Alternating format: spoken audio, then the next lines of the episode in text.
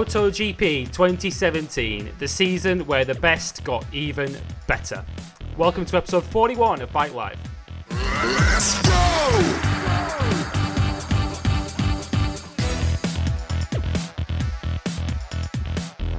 Yes, it's a warm welcome to episode 41 of Bike Live here on Motorsport 101, and we've reached the end of the MotoGP season. It's time to review one of the greatest seasons in MotoGP history. As I say, when the best got even better. 2016 was absolutely phenomenal with nine different winners and an absolute masterclass of a season from Marc Marquez. 2017 might well have even topped it with a brilliant championship battle that went all the way down to the wire with Marc Marquez taking on the surprise challenge of Andrea Dovizioso and Ducati. Maverick Vinales announcing himself as Yamaha's future talent.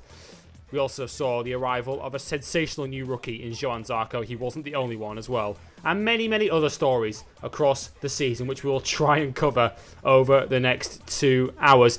It's been a fantastic season of MotoGP racing, and um, joining me to review it all is Andre Harrison. And Dre, I think this is a show that for the last few weeks since the season's finished, we've been looking forward to this one.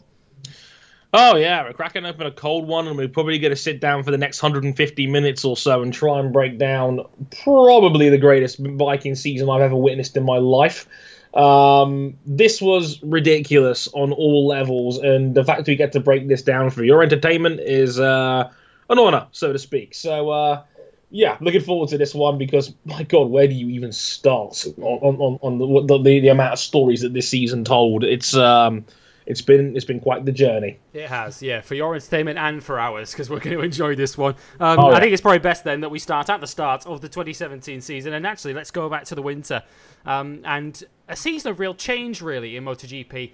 2016 saw a change in terms of the rule set with a brand new spec ECU and the arrival of Michelin as the new spec tyre supplier for 2016. 2017 was much more of a season of change in terms of the rider roster um, for the season because only one of the factory teams actually retained an unchanged lineup. That team, surprisingly, unsurprisingly, were the champions, Repsol Honda, who uh, retained Marc Marquez and Dani Pedrosa. I mean, why wouldn't you?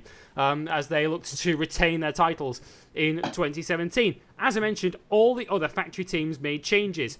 Um, Repsol Honda unchanged. Movistar Yamaha lost Jorge Lorenzo to Ducati. They responded by bringing in Maverick Vinales as their future star alongside some bloke named Rossi, uh, who was still on target or still on course for his 10th title. He was still chasing it after finishing runner up in 2016. Uh, Maverick Vinales' arrival, as I say, was in replacement of Jorge Lorenzo, who departed to Ducati, where he was expected to lead their pursuit of a world title alongside Andrea Dovizioso. The exiled Andrea Iannone found a new home at Suzuki, partnering the impressive young rookie Alex Rins the departures from Suzuki um, left, uh, that included Aleix Espargaro. He found a new home at Aprilia alongside another of the rookies in Sam Lowes. And the sixth of the factory teams, and that's right, there were six because we had a new one altogether as KTM made their long awaited entrance into MotoGP as a factory team, bringing with them Pol Espargaro and Bradley Smith. Leading the independent challenge, as in 2016, was Cal Crutchlow, uh, with Monster Yamaha Tech 3 leading what many thought was a risky rider lineup in all rookie pairing Johann Zarco and Jonas Folger. Um, the winter testing program was completely dominated by Maverick Vinales in his first winter with the Yamaha team. He'd been quickest at every single winter test leading up to the opening round in Qatar, and true to form, he put it on pole position for that opening round of the season in Qatar in a weekend where rain ensured we didn't even get a qualifying session. That's right, we even have rain in Qatar. Um, a lot of the focus, Dre, was on Vinales, the new arrival at Movistar Yamaha, but it was actually an arrival, a new arrival to the class altogether that had us talking on opening night.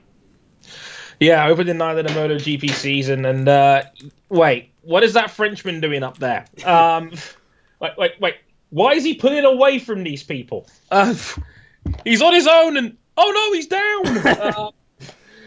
Uh, yeah, like I mentioned it on Twitter about a week ago. I said like somebody asked me what was your what was your motorsport highlight of the year in pretty much everything, and out of everything I watched, I said Johann Zarco leading the first half dozen laps of Qatar was stunning. Like Qatar has a habit of being really close as it is. It has a knack of producing great racing, um, but in what was still you know pretty slippery. I mean, this I mean for those of you haven't even talked about this yet. This was the third time the race had to be started um, because of basically dodgy conditions, a slippery track, and well. Given that Qatar is, for lack of a better term, in a desert, um, they don't really have a draining system. So and also rain added to a floodlit track surface doesn't really mix all that well. Exactly. So uh, Qatar had to break out their national curling team to try and clean the track up for race day. Um, so that was fun. Um, Paul and Valentino Rossi were basically going full lobbyists to try and get the race suspended, but MotoGP, you know, they're like MotoGP doesn't want to delay anything. Um, you, you got to keep the TV executives happy. Um, so he had a race, and Johann Zarco was completely fearless almost too fearless. In fact, definitely too fearless. Because obviously, after dominating the early going, having a 2 3 second lead, he went full Jonas Folger and hit the deck, um, and which probably would have taken away an almost guaranteed race victory given how relentless his early pace was. But um, the rise and fall of seeing Johann Zarco, who, you know, you know, we thought was, you know, looked pretty solid, had a good had a good test, had a good qualifying session, looked like he was going to fit right in on that Tech 3 straight away for him to be leading a race for several laps was was shocking or inspiring, you name it. And uh, the fact that it just wasn't to be kind of set the tone for 2017, really. But at the same time, was an incredible um, thing just to witness. Just to just to see Johann Zarco up the front like that was incredible. And yeah, it wasn't to be, but um, the statement had been made for sure. Mm, yeah, he'd put MotoGP on notice, really, hadn't he? And it was it was one of the well-told stories of the season that Monster Energy were even considering pulling their title sponsorship of the Tech 3 team um, before the season started because they had concerns over the rider lineup. They'd lost as I mentioned, Pol Espargaro and Bradley Smith, two riders, or one rider who's a world champion in Moto 2, and another rider who's had podiums in MotoGP uh, in Bradley Smith, and replacing them with two rookies who had no track record to speak of in the top class. None of them had raced in the class before. And that one sort of 10 minute period in the opening race immediately was vindication for the the talent spotting abilities of Hervé Poncharal, his ability to spot a talent um, and back them and give them just the, the tools to succeed with because they were running the Yamaha, which um, was believed to all intents and purposes to be the class leading motorcycle in 2016, even if it didn't win the championship. And mm-hmm. we thought at the time that it was it was a surprising instance to see Zarco leading the race and that he might well have got pulled back in. Um, but with the benefit of hindsight, Dre, looking at how well he went through the entirety of the season, there's every reason to think that had Zarco not fallen off, he would have hung, hung on. He probably would. I mean, the, like, the, if anything, this season proved that that was no fluke. That he was capable of, of running with the fastest guys in the class almost right from the get go, especially when he got back home. More on that in a bit. But um, it's, it's can you imagine the, like the, the team meeting with Poncharal and the sponsors? Like I, I imagine that it took place during the race itself, right? Where I reckon they were sitting down with the guys at Monster. Poncharal was watching Zarco take the lead, and and he was saying, "So what was this you guys were talking about? Funding? You know, withdrawing the sponsorship?" And then they probably would like, "Oh no, no, yeah. like what, what, funding? Please take our money." As Johann Zarco pulls off into the distance. Um, but, yeah, like I said, it, it, it is incredible to think now, looking back, that there were serious question marks over this Iron Monster were considering pulling the plug on the team altogether in terms of a title sponsor.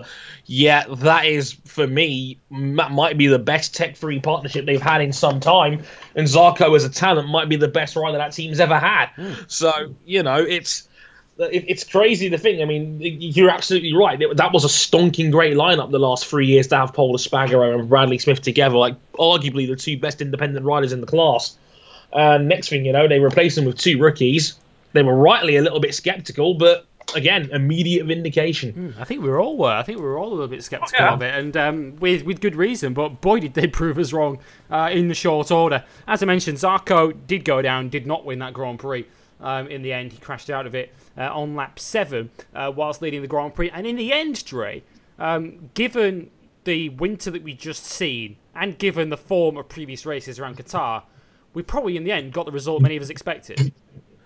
Yeah, I mean, the form book did suggest um, that, whew, you know, that Maverick was set to dominate Qatar. He had been super fast in the test. I still remember him at the end of the first test saying, I can race this bike tomorrow. And uh, everybody was a little bit nervous, thinking that Maverick might run away with this, and um, he didn't. He was he, was under a lot of pressure at the end from Andrea Dovizioso. Remember that it becomes important per- later. Perennial, and at the time, we thought that was just Dovi's usual Qatar sort of impressive performance because he was his third consecutive second place finish in Losail.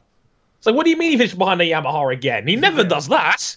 Like it would have been the third straight second place uh, uh, uh, at Qatar to the third different Yamaha rider. He's finished in second place yes. too. Like, like Dovi must have been thinking, what's it going to take for him to win at Qatar? Again, remember that it becomes important later. But um, yeah, Maverick did end up holding up his end of the deal from the form book and getting the first win of the year, you know, pretty comfortably in the end. Like there was a little bit of pressure towards him, Dovi, but he never really looked like being a threat to, to Maverick at the end of that. Uh, Maverick having a little bit more in reserve. And yeah, Maverick took the first win of the season from Dovi. And uh, yeah, a fairly dramatic opening round, given we had many a top class faller like Zarco and Iannone was up in the was up in the leading group as well, and he took a nasty accident running into the back of Marquez's rear tire. So it, was a dramatic attrition-based opening round. Exactly what we kind of fans like. Yeah, right. Valentino Rossi would take third place behind Vinales and Dovizioso. Rossi had had an absolutely stinking winter where we just struggled for pace and confidence on the 2017 Yamaha M1. And to be fair, we'd struggled most of the way through the Qatar weekend, and it was a kind of a smoking gun sort of gamble of a setup that he threw at it on the Sunday that somehow managed to get him up near the front. Into the second round of the season, and in Argentina, and it was a round that in previous years had really played towards Marc Marquez. Um, and true to form, Marquez put it on pole position. Um, but Argentina qualifying Dre gave us a bit of a showcase for uh, and indeed the race, to be fair, as the showcase one of the unsung heroes of the season, certainly from a team point of view, the Aspar team, who um, went into the season with one one-year-old Ducati and one two-year-old Ducati, and Argentina was really the high point in a season where they actually punched well above their weight. Karel Abraham, let's not forget, Karel Abraham qualified second for this Grand Prix, and Alvaro Bautista finished fourth. That was a thing. Was I drunk? Um, I still can't remember that day. Um, yeah, it's all like a blur in my mind. Karel Abraham qualified on the front row of the grid. Um, a guy who yeah. we were questioning his very spot on the grid. We were, when you know, and rightly so. He'd been like a, a tall glass of mediocrity in MotoGP for quite some time, but Karel across the board was pretty solid, like all season long. I mean, yeah, it's going to be hard to stand out when you're basically the bottom feeders of all Ducati support, basically, and on paper You've got a team alongside you that had Hector Barbera and Loris Baz on the same bikes. And yeah, Barbera was pretty bad too.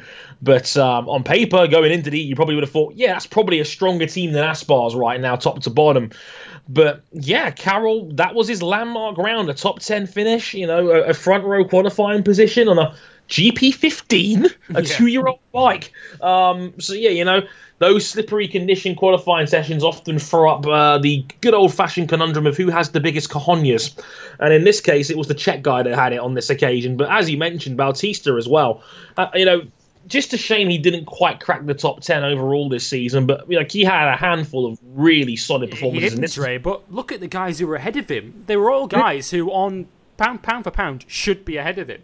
Um, yeah. You know, you're, you're looking at the factory riders from Yamaha Ducati and Honda. You're looking at the two Tech 3 boys. You're looking at Danilo Petrucci, who had a GP17, and Jack uh-huh. Miller, Jack Miller, who did a, a, very, very solid job. He came on strong late in the season. He had three top eight finishes in the last three rounds to jump ahead of Bautista. Otherwise, mm-hmm. Bautista and Bautista beat both of the factory Suzuki's, both of the Aprilias, and both of the KTM's. So so for him to finish in a in a season of such incredible strength in depth, he essentially finished top half, if you like. If you wanted to treat it as a football league table, he was top half sure. this season, Bautista, and he was fourth in that Argentine Grand Prix and the fastest man on track at the end of that Grand Prix. He was fourth and closing. Uh, on Cal Crutchlow, who finished third in that Grand Prix.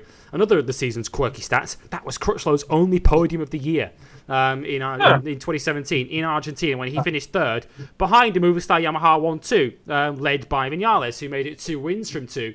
Um, this one, though, was owed to a little bit more good fortune because, in a very, very strange instance, Marc Marquez threw away a certain victory by crashing out at the front. And it's not something we see often from Marquez. I mean, we see him crash a lot, Dre, but it's very rare. when we, Whenever he crashes in races, it tends to be when he's chasing um, you know, trying to push, right. push the bike beyond its limits to try and chase down a faster motorcycle.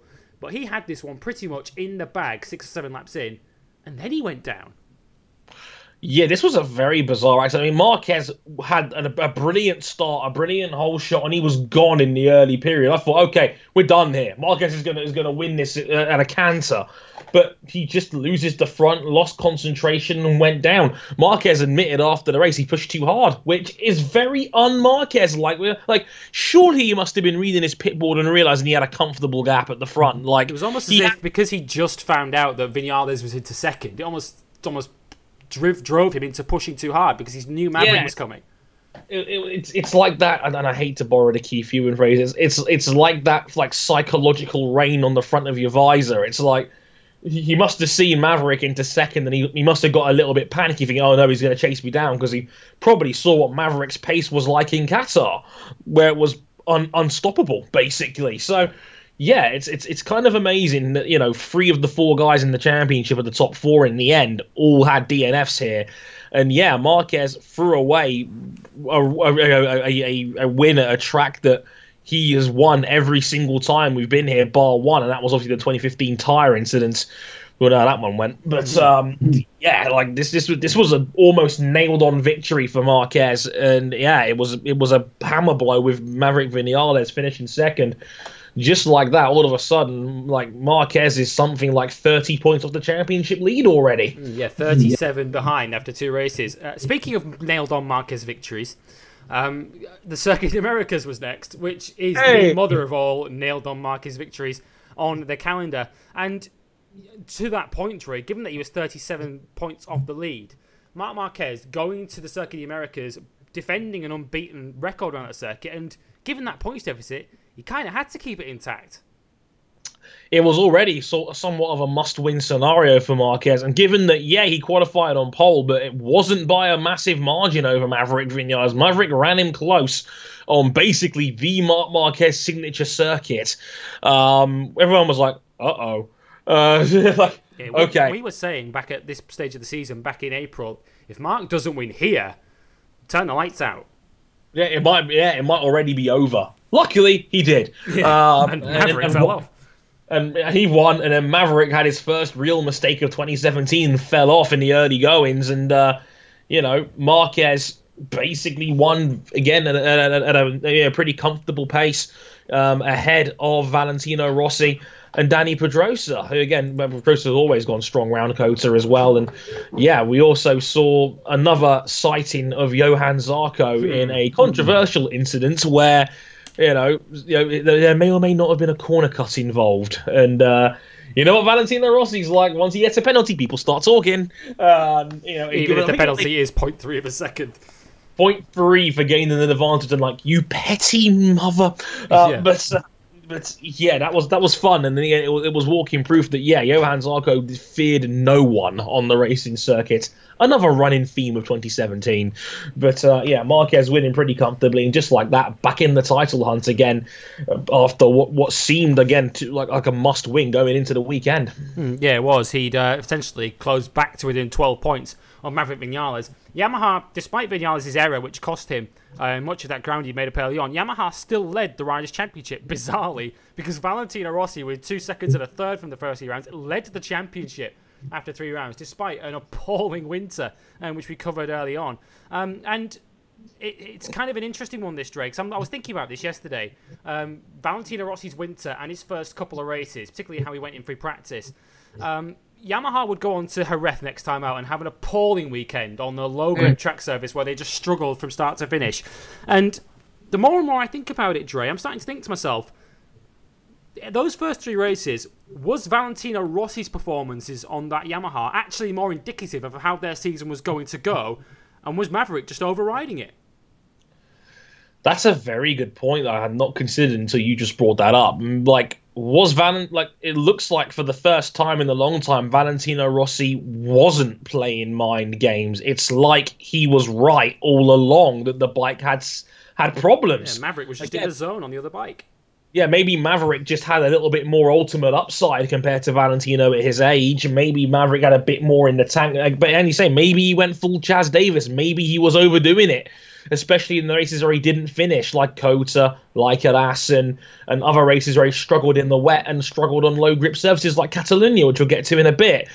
maybe Valentino Rossi was onto something because yeah, he had he, he finished on the podium in each of the first three rounds. He only had three more podiums for the rest of the season, mm. and and yeah, like Rossi would always complain about that bike all the way throughout the year. Like if there's one thing he was consistent about this all the way through that the bike had problems and yeah, it was indi- indi- maybe he was Rossi was a lot more indicative of Yamaha's problems than we first gave him credit for at the start of the season when we were, put, we were probably putting it down to oh it's just Valley playing possum again, no big deal. Um, he'll, he'll, probably he'll probably end up winning the title again, but uh, no, it turns out that hey maybe they were maybe they was, he was more right than we realised. Yeah, they they certainly weren't playing possum in Jerez where Valentino Rossi finished down in tenth position uh, in that Grand Prix, which was um, his lowest ever. I believe it's his lowest ever finish on a Yamaha in a race where he hadn't crashed early in the race, only finishing 10th on pure pace in that Grand Prix as the bike was, by his own admission, pretty unrideable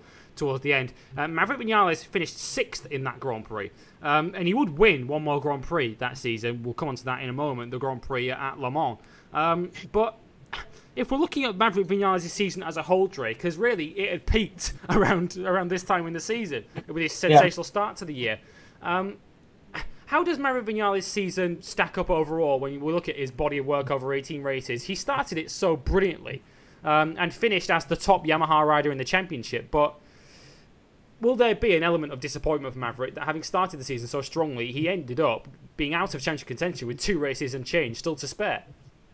68 points off the championship in the end. Um, yeah, this it's hard to get a read on this because he's kind of in no man's land here. He was the bronze medalist overall. We saw him win that beautiful bronze medal at the Awards Gala earlier this week. Um, because again he was better than his teammate by 22 points, but Valentino again missed San Marino because of the broken, obviously because of the broken leg situation we'll get to later on.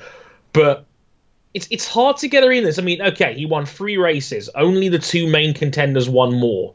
Mm. He was the best mm. Yamaha by 20 plus points over Valentino. He beat Valentino head to head over a, over a season. Not many guys are capable of that. Say what you will about Rossi's broken leg and the round he missed, but I don't think Rossi would have won in Misano. Maybe, maybe not. We'll never know.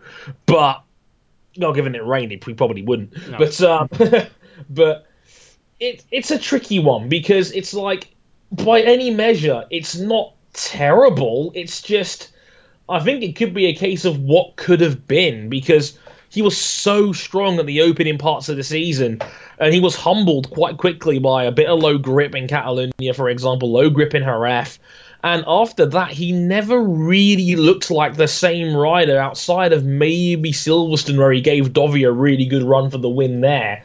Besides that he didn't really stand out anywhere no. besides that. And if anything, he struggled more than anything else. And as again, by the time the, the year was all said and done, he ended up nearly 70 points off off the championship in the You end. mentioned so, the word humbled there um, about Maverick Vinales, and this was a point I was going to make. If Maverick Vinales is going to make this next step up, and he's, he's made a step up this year, he's won three Grand Prix, which is um, more than he'd ever won before in MotoGP. He'd only won that one previous round for Suzuki. If he's going to make the next step to become a world champion in this class, is perhaps Maverick Vinales' current glaring weakness in that he needs to be better on his bad days, or more to the point, have fewer bad days in a season. Because I mentioned a moment ago how Yamaha's performances might well have been more reflective of how Rossi struggled earlier on.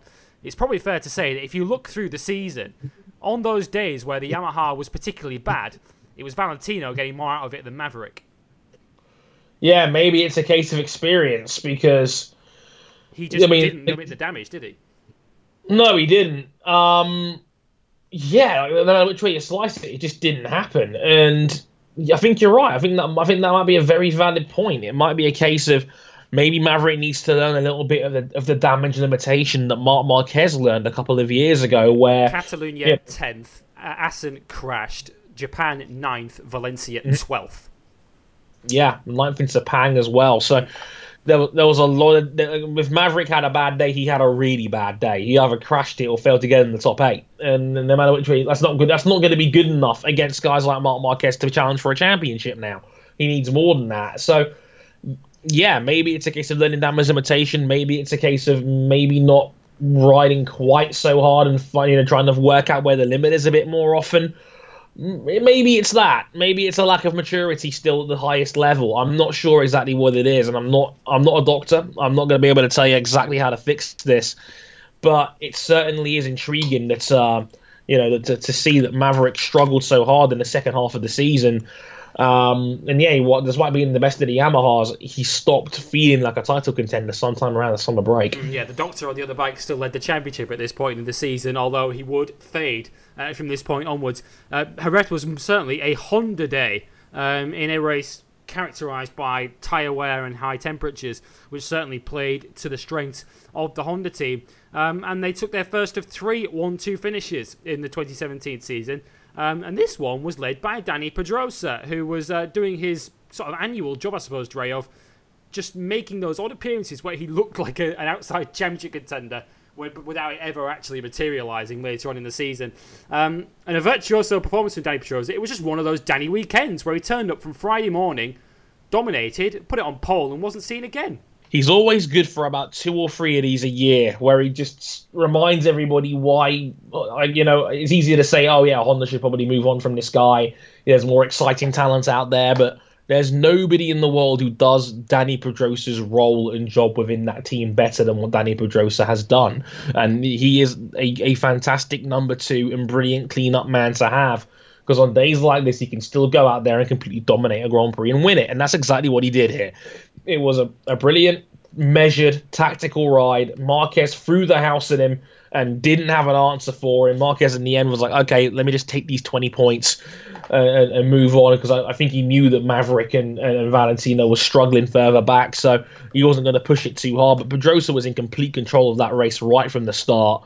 It was a brilliant, measured, calculated ride on a day where many, many riders did struggle out there on the low grip conditions. Pedrosa you know, all five foot two and hundred pounds of him soaking wet was able to guide that thing around beautifully. Maybe it was the lack of weight that won it for him in the end, but uh, a brilliant ride from Dani, and again, a, a, a, a, message as to why he's still so valuable for that Honda team in general. Mm, yeah, nine podiums over the course of the season for Dani Pedrosa, including the two victories um, in uh, both on Spanish soil at Jerez and in Valencia um, which is a, a, record that stacks up against absolutely anybody really in MotoGP to be on the podium in exactly half of the Grand Prix. Given how competitive it is these days, um, that takes some doing. I think all told, he had more podiums than Championship runner-up Dovizioso, who had six wins but only two other uh, rostrum finishes in the season. Um, as it was, as I mentioned, Valentino Rossi still led the championship, but it was very, very closely matched um, at this early stage in the season. Valentino Rossi, after four rounds, had 62 points, two clear of his teammate Maverick Vinales. Marc Marquez in third was a further two points back in third, with Dani Pedrosa up to fourth, just 10 off the leader. Uh, Andrea Dovizioso was fifth on 41 points. That's 21 off the lead. Um, and his teammate, Jorge Lorenzo, was still just about, about getting going on the other factory Ducati. In fact, it was at Jerez where he took his first podium uh, for the team. Um, oh, one of only three rostrums he had all season, Dre. And Jorge Lorenzo he finished the year seventh in the championship, and it's, it's, it's, it's, a funny one because I was thinking about this. I was thinking if we'd sat here a year ago and talked about Jorge Lorenzo finishing seventh in the World Championship in 2017, would have probably sat there and thought, do you know what? That's a solid season. In his first year without Ducati, he's learning that bike. Seventh's not bad. But when you put that also in the context of his teammate finishing championship runner up, it doesn't look quite so good, does it? Andrea Dovizioso outpointed Lorenzo almost two to one. Um, no matter like no matter which way you slice it, Lorenzo got hammered harder than any season he's ever had in MotoGP. And yeah, you're absolutely right to a degree. You know, it, it, this this was a learning experience for him, and you know this was a brand new bike, and and you know of course there's going to be a learning curve that comes with that. He's, it's never going to be quite right. And yeah, that's uh, that's understandable. But when it's clear that Dovi and the GP17 were a clear step forward for the team, and that Dovi was able to lead a title challenge, how he did, uh, no matter which way you slice it, that's not a good look. And you know, Lorenzo finishing so far behind his teammate, um, woof, it's it's probably not ideal to say the least. So. Uh, yeah, disappointing on that one for Lorenzo to a, a, little bit. Not not the end of the world. I'm sure he'll be better next year he's only going to get better as time goes on. Um, and he obviously he keeps learning. And when the GP18 comes around, probably early next year, because they didn't they didn't run it the uh, Valencia test, it's not ready yet. But uh, yeah, by any measure, this was a this was a bit of a disappointing year. And I mean, he finished 37 points behind Johann Zarco, a rookie.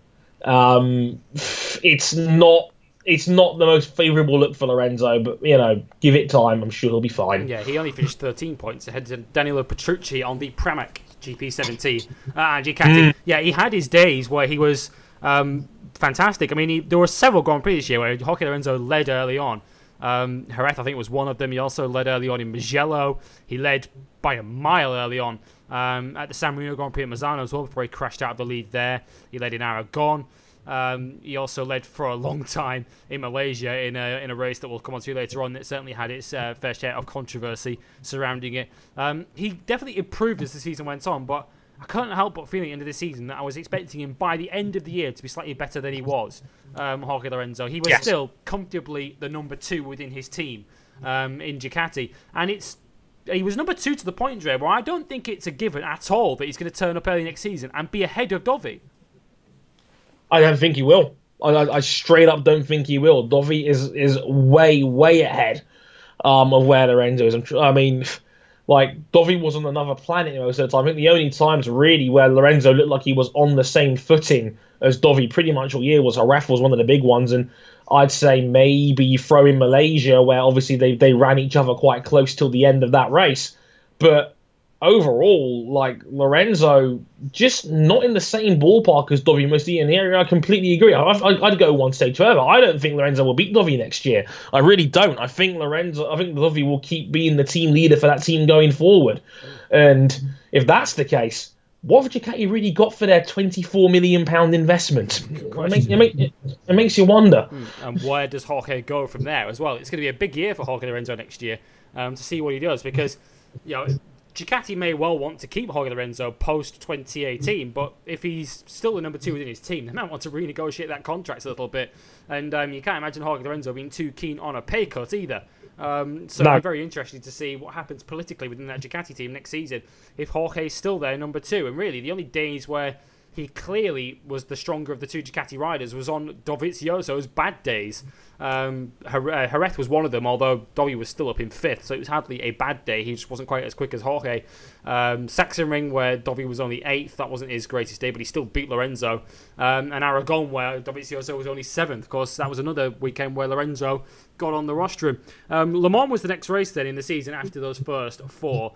And this was another race, Dre, that when I was looking back through the season, I almost forgot how good this one was. There, there were so many great races in the season. I mean, Phillip Island, that we get to later in the season, was one of the races of the season in motorsport, period, um, in 2017. But I'd almost forgotten how great the French Grand Prix was, and in particular, the closing few laps to it.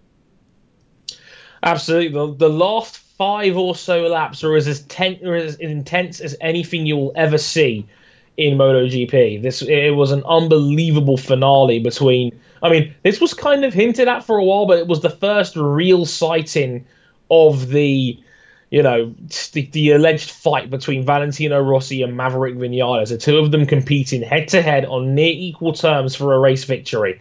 This was it, and in that very intense fight, looks like Rossi was the one who blinked first on this one, and this time it was a spectacular final lap accident that put him out of the race and gave Johann Zarco an unprecedented second place on last year's Yamaha in his first MotoGP podium. But it was an unbelievable race. That was. I mean, you had, you had you know, an early fight there as well. You had the Hondas involved early on with um, Marquez and, and Pedrosa trying to get into where Marquez falls. But again, it, it was Marquez, Rossi, and Zarco that dominated that, that race and took all the stories away from that one.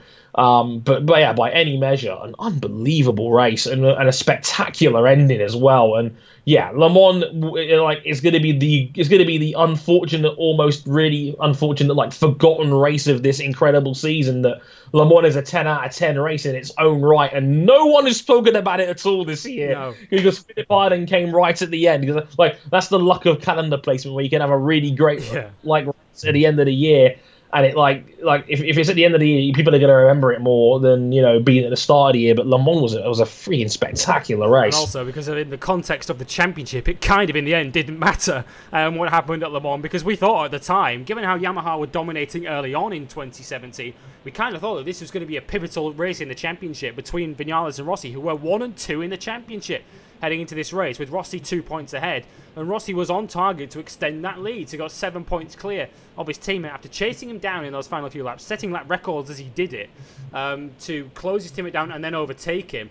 Before Maverick Vinales pulled out the fastest lap of the Grand Prix and a new lap record at Le Mans on the final lap um, to a pressure Rossi into a mistake and then basically lead him round the second half of the final lap to the point that Rossi crashed trying to keep up with him um, on that final lap. And yeah, it was an extraordinary moment of what we thought was is this a, a, seminal moment for Valentino Rossi in his quest for number 10? Is this a moment where his quest for 2017 really begins to fade? And you can kind of argue it was.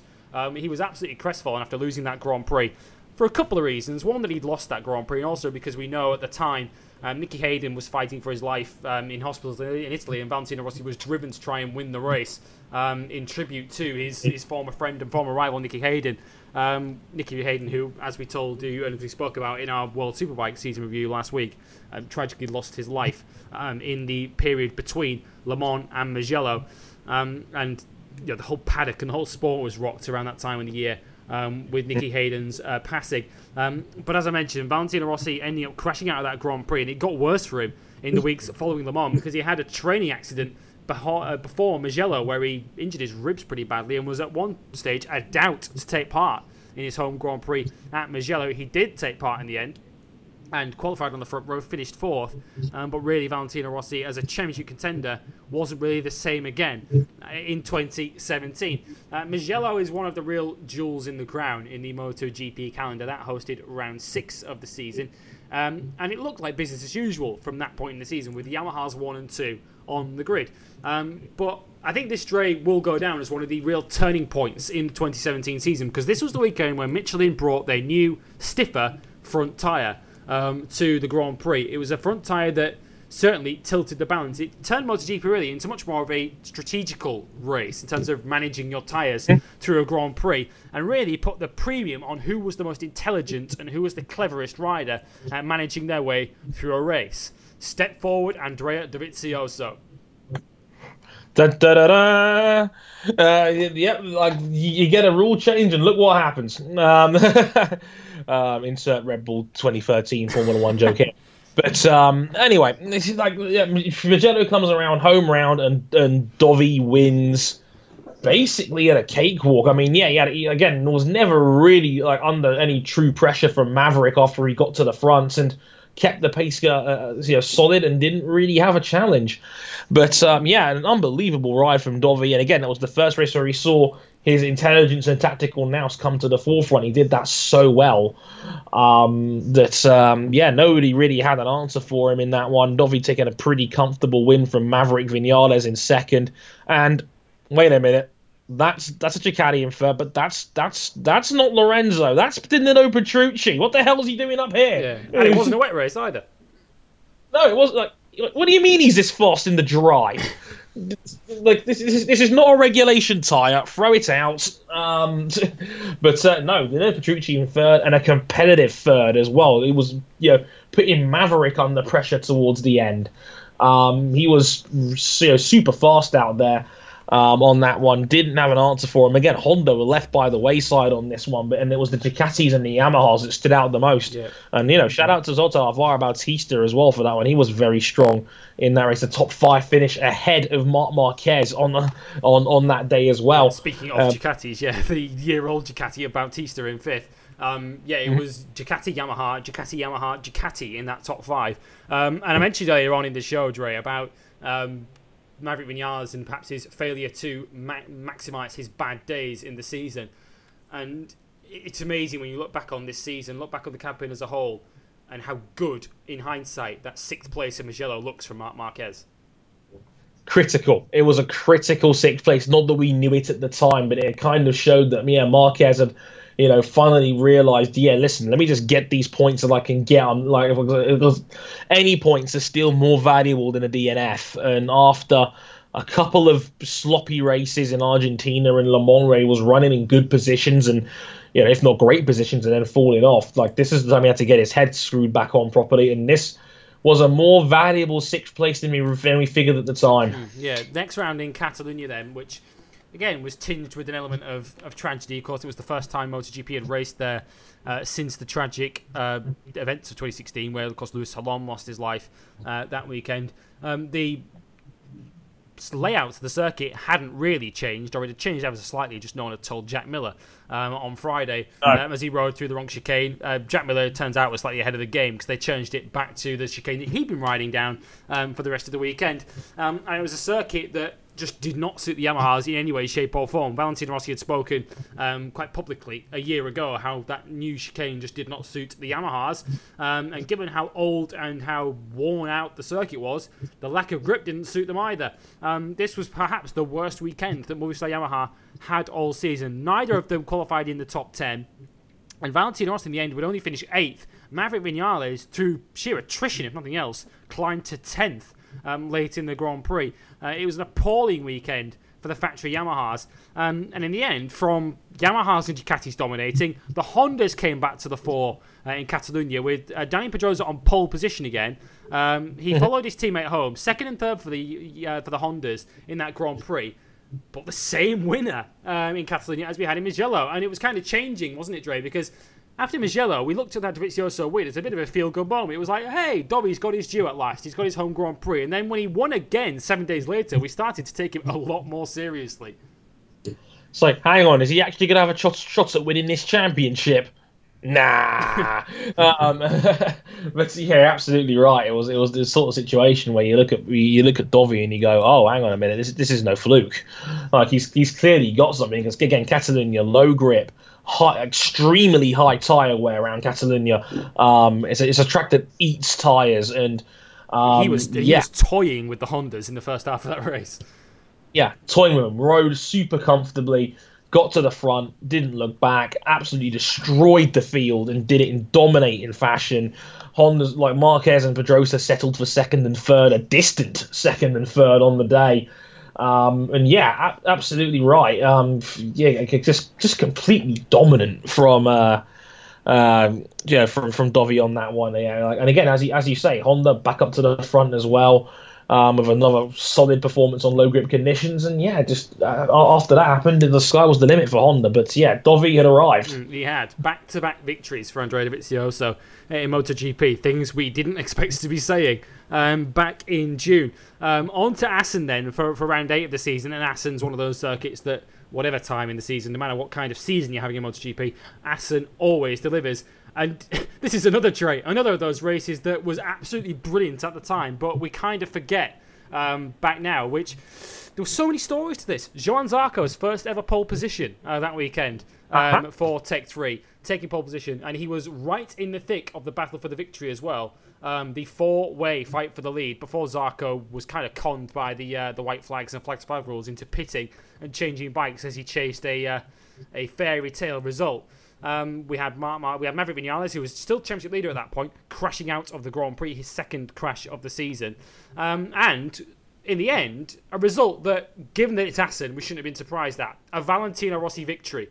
Um, one of many victories. I think that was his 10th victory around Assen over the course of his career. Incredibly, his only win of the season. Um, but it was a key one for him at that point because at this stage, we still had the five championship contenders well and truly in the shake-up. And this was one of those weekends where we looked at Valentino Rossi thinking, well, if he's going to have any kind of championship hope, he's got to win at Assen. And in the end, he just about did it. You did indeed, and uh, yeah, it, it was the, he needed to keep his slim chances alive there. I mean, it says a lot about about the race itself. When Dovi came out and said, "I was thinking about the championship by finishing in a measly fifth. Um, yeah, it was it was a crazy race. A lot of rain. I mean, again, as you say, another one of those forgotten races because it happened towards the middle of the year. But Assen was another classic. Valentino Rossi. Uh, you had Valentino Rossi. You know, um, you know, Dovi, Marquez, Zarco. Petrucci, all in the mix for the win. Two separate groups did that. Fantastic. I mean, yeah, we would we were denied a super dramatic finale due to you know maybe some shenanigans with uh, the rarely thing heard about in MotoGP backmarkers. Yeah. Uh, but uh, despite that, we also had a, a fantastic late race fight between uh, Crutchlow, Dovi, and Marquez for the last spot on the podium, which an incredibly brave Marquez won with a, with a death-defying penultimate corner dive on, on, on Crutchlow in the wet on the final lap, championship on the balance he's a braver man than me, Mark. I'll say I'll say that much. But uh, even Crutchlow apparently saluted him after yeah. the race and said, "Yeah, I've never have had the balls to try something like that." Basically, but um, a, a, a, fantastic race. Again, it's a shame it's not been talked about in quite the same way as um, as maybe races like Phillip Island the ones towards the end of the year, but still another absolute classic MotoGP race. It is a must watch. Go get the video pass already. It's a bloody euro.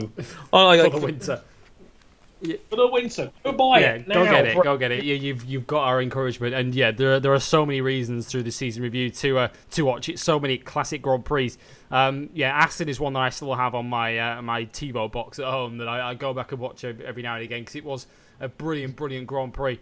Um, and it was another near miss for Danilo Petrucci in the end, wasn't it, Dre? I mean, he had. Um, several podiums as it goes through the season. He had four of them, including two second places, and both of his second places were second place is where he went into the final lap with a real chance of winning the Grand Prix outright. And um, it's one of the things that it's one of the few regrets I suppose I have from the season, Dre. One of them being that Zarco didn't win a Grand Prix.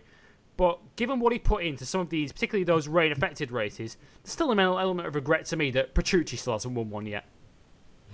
It's a real shame because he is so, so good in wet conditions that you know, and of course, this was the real year where we first was okay. Danilo's actually pretty good in the dry too. I mean, uh, Catalunya was a race he was running top five before he crashed. He had that dry podium at Mugello, finishing third. This was a uh, this was like Danilo would probably be breakout star of the year if it wasn't for Johann Bloody Zarco, two spots ahead of him. Because Petrucci, again, as he mentioned, had four podiums this season, and if he was finishing a race without shenanigans, he'd be in the top yeah, eight most more of the podiums than Lorenzo had.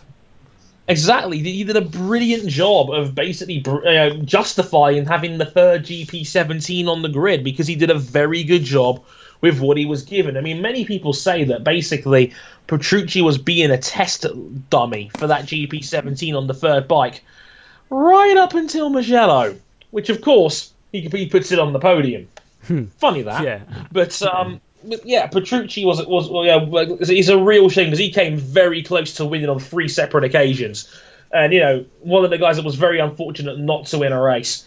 Um, and but again, did a did a very very good job indeed, and again deserved deserved the win for some of the effort he had put in on those on those tight situations and in those very closely contested wet races towards the end of the year, and then ones in the middle of the year as well. And again, a fantastic season. Just a real shame he hasn't got that ultimate um, flag piece um, to, to take away from it, but still a year where Petrucci has you know truly arrived on the Grand Prix scene now. Yeah, the Dutch TT at was also notable for events further down the field. That was the first weekend where we saw Sam Lowes getting into Q2 um, for the Aprilia team. One of the another one of the forgotten moments this season. A sensational Q1 result uh, for Sam Lowes where he made it into Q2 at the expense of his teammate Aleix Espargaro. Um, it was kind of coming at a stage where Sam Lowes' very spot within that Aprilia team and the MotoGP class was coming under a bit of question, um, given that the team were starting to run out of faith in Lowes. He'd had a steady start to life in MotoGP, was being given inferior equipment to his teammate. We also saw in Catalunya where there was a bit of a public falling out with the team, where Sam Lowes' bike wasn't ready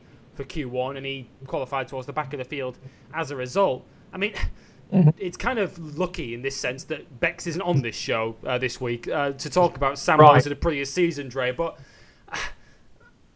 and when I look at Sam Lowes for this season, and I think of the season as a whole, I'm trying to think to myself, we were looking into this season thinking, how good will Sam Lowes be on a MotoGP bike?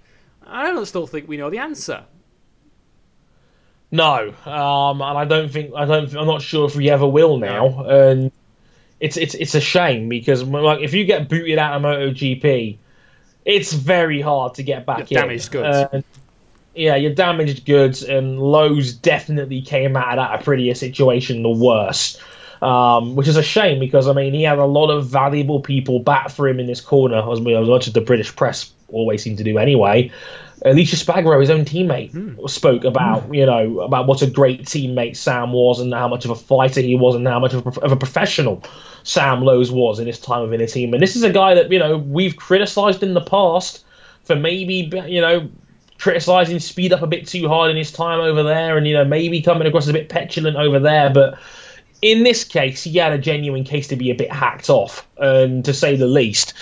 Um, Aprilia had been very questionable about many aspects of their team, from their lofty expectations of, oh yeah, we think we should be winning races this year. What? Um, to often to, as you mentioned before, about not having the bike ready for Sam, and, and you know thinking about dumping him after just six races, and well, by the time the break came around, it was pretty much public knowledge that they were already um, flirting with Scott Redding to replace that seat, which she ended up doing so a couple of rounds later. Um, that was an official announcement. And next thing you know, Lowes is back in Moto 2 again, which is just a real shame because I don't think Lowes was ever really given a fair chance to see where he was. I mean, most guys that are rookies get two years. Lowes had basically four races. You, and, and, like you've got Aleix Espargaro, who is basically the great bringer upper of mediocre bikes um, in MotoGP in recent times as well. And he was a, he was great this season. He had a very very solid year for an Aprilia bike that, let's be honest, wasn't very good. Um, no. So when you factor when you factor all of that in, it's just a bad frigging look for Aprilia, and I, I, genuinely have a level of empathy for Sam Lowes because he did the best with what he was given. I don't think people expected him to be amazing by any stretch, but if your team has lost faith in you from practically day one, um, what chance have you really got? Mm, yeah, because it, it appeared with the approach Aprilia were taking early doors with giving Sam Lowes sort of inferior equipment to Aleix, that they were allowing him to ease his way into MotoGP and be patient with him. So for them to run out of time with him and run out of patience with him so quickly, it was almost as if they were you know, asking him one thing but expecting something else, um, which really just did not work for Aprilia and didn't work for Sam. And in terms of the team as a whole, Dre, um, I mean, they finished bottom of the Manufacturers' Championship this year, Aprilia, and that means they finished below the newcomers, KTM, who we'll talk about in a second, who came on strong so well towards the end of the season, just got better and better and better as the season went on. But you could argue that the best weekend, or the best we ever saw from Aprilia, was Aleix Espargaro in race one. Right, the opening round where he was running up the front and eventually would finish in sixth, which hey, for all intents and purposes, was a Aprilia's joint best result of the year. Only another sixth place at Aragon being the other time he'd match it. But uh, without a doubt, one of Aprilia's best rides since coming back into MotoGP as a factory team. And as you say, Aleix Espargaro, through no fault of his own and through no real fault of Sam Lowes, was basically putting the entire team on his back in 2017 and this was a team that thought they were cha- they could challenge for wins. What sort of delusion was coming out of their camp if those if their factory guys were genuinely believing they, they would go from you know you know occasional top 10 runners and maybe the bottom of the factory teams into being a race winner now you've got Sam Lowes I mean it, it, it was seemingly doomed from the start like a level of arrogance a level of you know incompetence from the team that made you know many a critical mistake and harmed their own riders in the process. You know, and when it comes to a point where Aleix Espargaro has to go public to the press to defend his teammate, like his own teammate, um, you know, he had more faith in Sam than his bloody team did, and that's that's the guy you're competing against. None of this made any sense. Uh, Aleix Espargaro is a better man than I am, but boy, Aprilia was a mess all year long, and you know a season of few positives, especially off the track from a level of professionalism. handled themselves poorly off track and competed pretty poorly on it. It has to be said. Um, through 2017, as I mentioned, they were beaten in the Manufacturers Championship by KTM, who got themselves into Q2 at Le Mans, did it again at the Sachsenring, which is the next round we're going to come to um, in our review of the season, where Pol Espargaro got their equal best qualifying result of the season, where he qualified seventh uh, for the German Grand Prix at the Sachsenring. Um, and this is a team which, under the radar early on, suddenly became very big on the radar as the season went on and did a fantastic job in 2017. Almost to the point, Dre, that by the end of the season, we'd almost forgotten that they were in their first year. Absolutely, KTM were were exceptional. They, they got better and better as the year went on, which you kind of expect from a new team, of course. It says a lot that Pol Espargaro had to take an engine penalty on that final round in Valencia not because of reliability, but because they had run through so many engine upgrades. Like Pol Espargaro had used all of his nine engine allowance for the year. He was on engine number 10 that to basically start the race from the pit they lane. transformed their bike so much that their old engines wouldn't fit in the new chassis. That's the first I've ever heard of that in any form of. Yeah, yeah. Sorry, we've changed it so much. The old engine won't fit. We've got to build a new one. Sorry about that. Uh, but yeah, as you say, KTM got stronger and stronger as the year went by, to the point where Pol Espargaro was was it was in the top twelve on a regular basis and was clawing that team up again. As when the, the, the great team was basically not finishing bottom of the manufacturers championship. They were better than Aprilia, and they deserved to be better than Aprilia because they did have a more balanced team, um, a, bal- a balanced team, a team that got better as the year went on. Multiple Q2 appearances, multiple top ten finishes, some really strong rides on Pol Espargaro. I think as a low key rider of the year contender, given his work for KTM this year. And yeah, an, an incredible year for them, and again, like a lot to look forward to. And oh god, they've they've got a really frigging talented set of potential riders underneath them in lower classes too. They've got everything. Yeah, they've got absolutely everything, and yeah, it's it's it's a good point to make actually because they've made so much progress, and inevitably, given how competitive it is and how strong the opposition is, the more the further up you get, the harder it is to make any further progress. But it is worth asking, Dre, when we reconvene 12 months from now for our 2018 season review, where on earth might KTM be? They could be thinking about top sixes for sure. Like, I mean, they've got to be thinking now. Okay, we're in the top ten. You've got to be thinking, can we get into the top? Can we be top again? Can we beat the, the like the maybe the big hitter independents? Yeah, I think I think like, it's a genuine goal for them to be top four next year. I mean, they were fifth this year. They, I mean, surely they've got to be targeting Suzuki first off next year.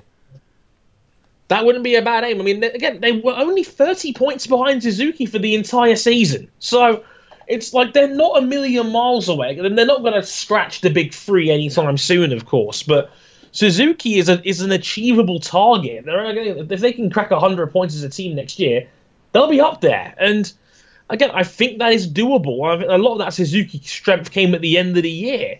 So, yeah, if KTM keeps this up and they keep getting better, there's no reason to think they might not be able to do it. I mean, Suzuki is a is definitely an achievable aim for them in 2018 for sure. It won't just be me earning one of their uh, caps uh, this time next year. Um, but uh, the next round on our, our review, then, before we uh, reach our our sort of mid-season break for this this podcast, and we'll uh, we'll chuck some music in to split that up, um, is the German Grand Prix final round before the summer break. Um, another round, which um, to all intents and purposes is a Mar- Marquez banker, uh, and it was. Uh, Marc Marquez winning the race, his eighth consecutive German Grand Prix win at the Sachsenring from his eighth consecutive pole position at said circuit. Um, but it's fair to be said, Dre, that he was pushed harder for this one than he was in any of his seven previous German Grand Prix wins. And he was pushed hard by that brilliant Tech 3 rookie. No, the other one, well, you mean, you mean there was more than one in that team this year? Oh wait, Jonas Folger was here. Great. Um, yeah, like mm, who saw that one coming? if it wasn't for Jean uh, Zarco, we'd be talking about Folger as one of the great rookie seasons ever. Yeah, like Jonas Folger did not race in the last four rounds, had a did not start until was due to injury, and still scored 84 points, beating the likes of Miller, Bautista, Iannone, Scott Redding, some quality names there. He was in front of this year. Folger was had a fantastic season by all accounts, and again, it, it's Zarco was just so unbelievable that like it's kind of made Folger look worse by default. But again, in a vacuum, his rookie season was fantastic, and this was this was the cherry on top. the fastest lap of the race and a second place, and very very nearly the, the first home win in Grand Prix motorcycle racing for Germany. I think since the 80s. Um, Folger was sensational that day. The uh, the closest Marquez has come to losing that streak in quite some time. I'm to I'm to name him Triple H after this one. But um, a, a, a, brilliant performance from Folger Again, fast all the way through. Tried it, just didn't quite have enough to keep up with Marquez over all 32 laps or so. But an incredible effort, and again, the the, uh, the coup de grace of uh, Folger's brilliant season um, was that second place, uh, and, and, worthy indeed. A, br- a brilliant job mm. from from. Yeah, I mean, absolutely tremendous. Yeah, as you said, he set the fastest lap on his way to second. Also set the fastest lap in Catalonia on his way to sixth. Um, he was 6th mm-hmm. in Argentina too. It's just his second race in MotoGP and tenth in the championship for Jonas Folger. Um, which was absolutely tremendous. Um, it's interesting because at the moment, um, in my other capacity as a, as a writer for the Checkered Flag, we, we're doing our annual uh, TCF picks, which is where we pick our rider and our team and our race of the season. Um, spoiler alert: um, my team of the season is Monster Yamaha Tech Three um, in all of motorsport, and it's, it's hard to argue in MotoGP, Dre, given the resources that every team has at their disposal, that pound for pound, did anyone do a better job this year than Tech 3? They're the Force India of, of, of MotoGP. Like nobody does more with quote unquote less than, than, than Tech 3 does because, I mean, Poncharal's been very candid about talking that, you know, they're not a factory team and they're never ever going to have anything close to the level of resources that you know the, the the factory boys ahead of them, and they're really the only guys ahead of Tech Three at this point. I mean, like Tech Three were fourth overall in the team's standings this year. They had 258 points all in, and only Repsol, Movistar, and, and Ducati's factory team had more than they did this year. Um, nobody's done more with less. Zarco was incredible. Jonas Folger was, was was sensational in his own right. And we mentioned this earlier in the show that yeah, Poncharal's just has this incredible knack for talent, and not only that, but it's also a situation where, you know, they they, they don't have the firepower that, that Yamaha as a factory do, and yet the guy that always stood on everybody's lips right there was Johann Zarco, and Zarco was the guy that spearheaded their season pretty much, and yeah, like he's in a constant battle to keep selling. And again, he was criticised for this gamble. Like he, he gambled on two rookies because he lost an incredibly strong team in Pol Espargaro and Bradley Smith, and came back with one that was just as good, if not maybe a little bit better like, in terms of raw potential.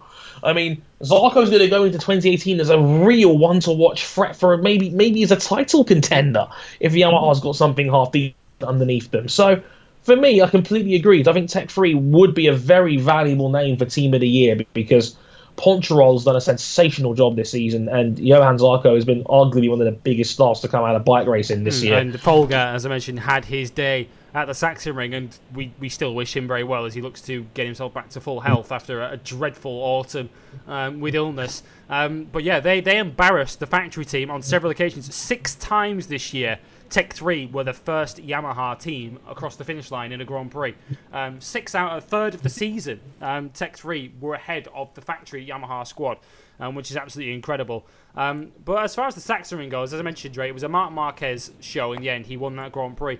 And this was really the start of the Marquez charge towards the title that he would ultimately win later in the season. Because from the Sachsenring onwards, Marquez was always either winning the Grand Prix um, or challenging for the victory and being denied on the final lap. This was really the start of the Marquez charge, wasn't it? It really was. I mean, I mean, I think Neil Hodgson in that in that great ten minute sit down he had with Marquez, and uh, it was around that sort of time towards the end of the year. But he realised, yeah, this is this is where Marquez opened the can. I mean, he followed up the Sachsenring with that astonishing flag to flag victory in Brno, where you know he just won a Grand Prix by 20 seconds as you do.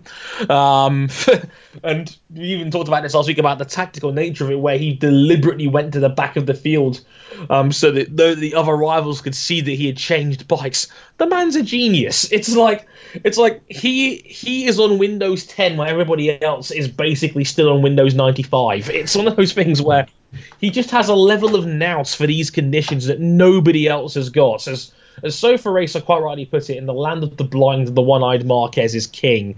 Um, and it, it, again, this is where he opened the can, where to close the year, I mean, one, two, three, four, five, six, seven, eight, nine, ten. The last nine races, like five, like last ten races, five victories and two other, three other podium finishes, and only really the the Sepang race in fourth and the engine failure at Silverstone, whereas was he was off the podium. Like that sort of form is incredibly hard to beat. Um, so yeah, whenever you look at it, it's it, this is when Marquez opened the can and it paid off beautifully. Yeah, Andrea Dovizioso had a had a poor race, it has to be said. Um, at the Sachsenring, he finished down in eighth place. Of course, he went into that race leading the championship.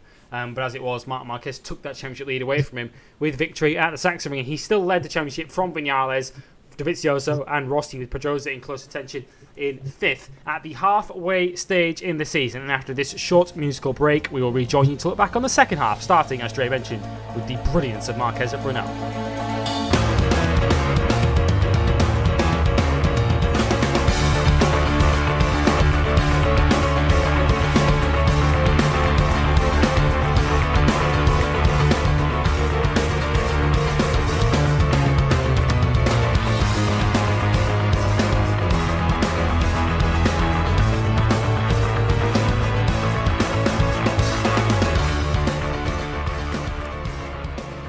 With us on Bike Live. Let's look back then on the second half of the season, starting with that sensational Marquez victory at Brno, where, as Dre mentioned, uh, he frankly made them all look amateurish in flag to flag conditions. Um, winning the race by the, the, thick end of 20 seconds. In fact, he was 22 seconds clear by the time everyone had changed bikes early in that Grand Prix, um, Marc Marquez. And it, it's an amazing string to have to your bow, isn't it, Dre? Where pretty much now in, in current MotoGP, if we have a flag to flag race, it's pretty much a Marquez given, isn't it?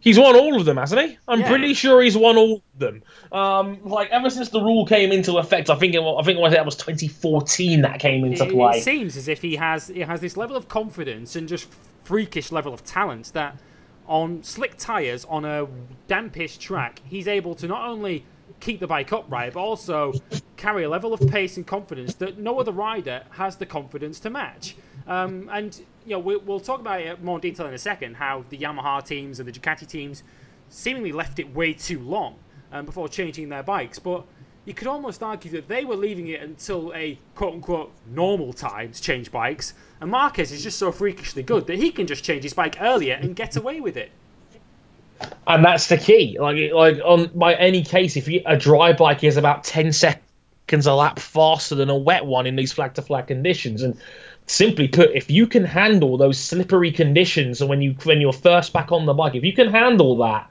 that you and you let the track come to you as time goes on, you're going to win. Like like so, I still remember the Sachsenring last season where like Marquez was the first to blink, but I remember Scott Redding and Pol Espargaro came in the same lap. Redding unfortunately put on intermediates and that screwed him over.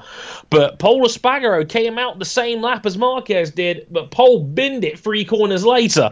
And Pol would have had a guaranteed second place if, if, if he'd been able to keep that bike afloat. And that and that's but, the yeah. point, isn't it? It's almost like we could easily criticise um, Yamaha and Ducati, and to be fair, even even by the standards that they left it, they did leave it too long.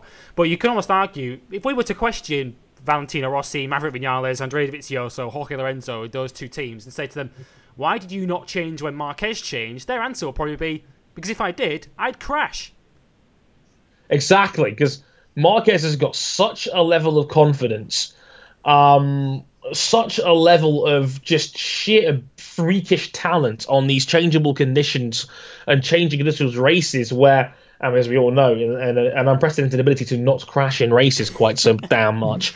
But when you combine all of that into play, if you can afford to come in a lap earlier, you will win, and you will significantly clear the bikes in front of you. Because as we mentioned, a dry bike is worth ten seconds, and and in, in, in MotoGP race, ten seconds is a chasm. So you factor that into play, that's why Marquez has won every single flag to flag race we've had to date because he just has a level of confidence to be able to be faster that nobody else has got, really. And it's also why Jonas Folger could have been up there as well, but he was nailed by a nasty bike change, um, and teams were just unprepared for it. And that's again like it doesn't take much, but it's enough to put Marquez out in front, and that was critical for the championship. It was, and um, yeah, there's no question that the Yamaha and Ducati probably couldn't change their bikes at the same time because they just simply didn't have the ability to make that strategy work at the same time as Marquez. That said, Dre, they still probably did leave it a tad too long um, and probably lost, in terms of Valentino Rossi,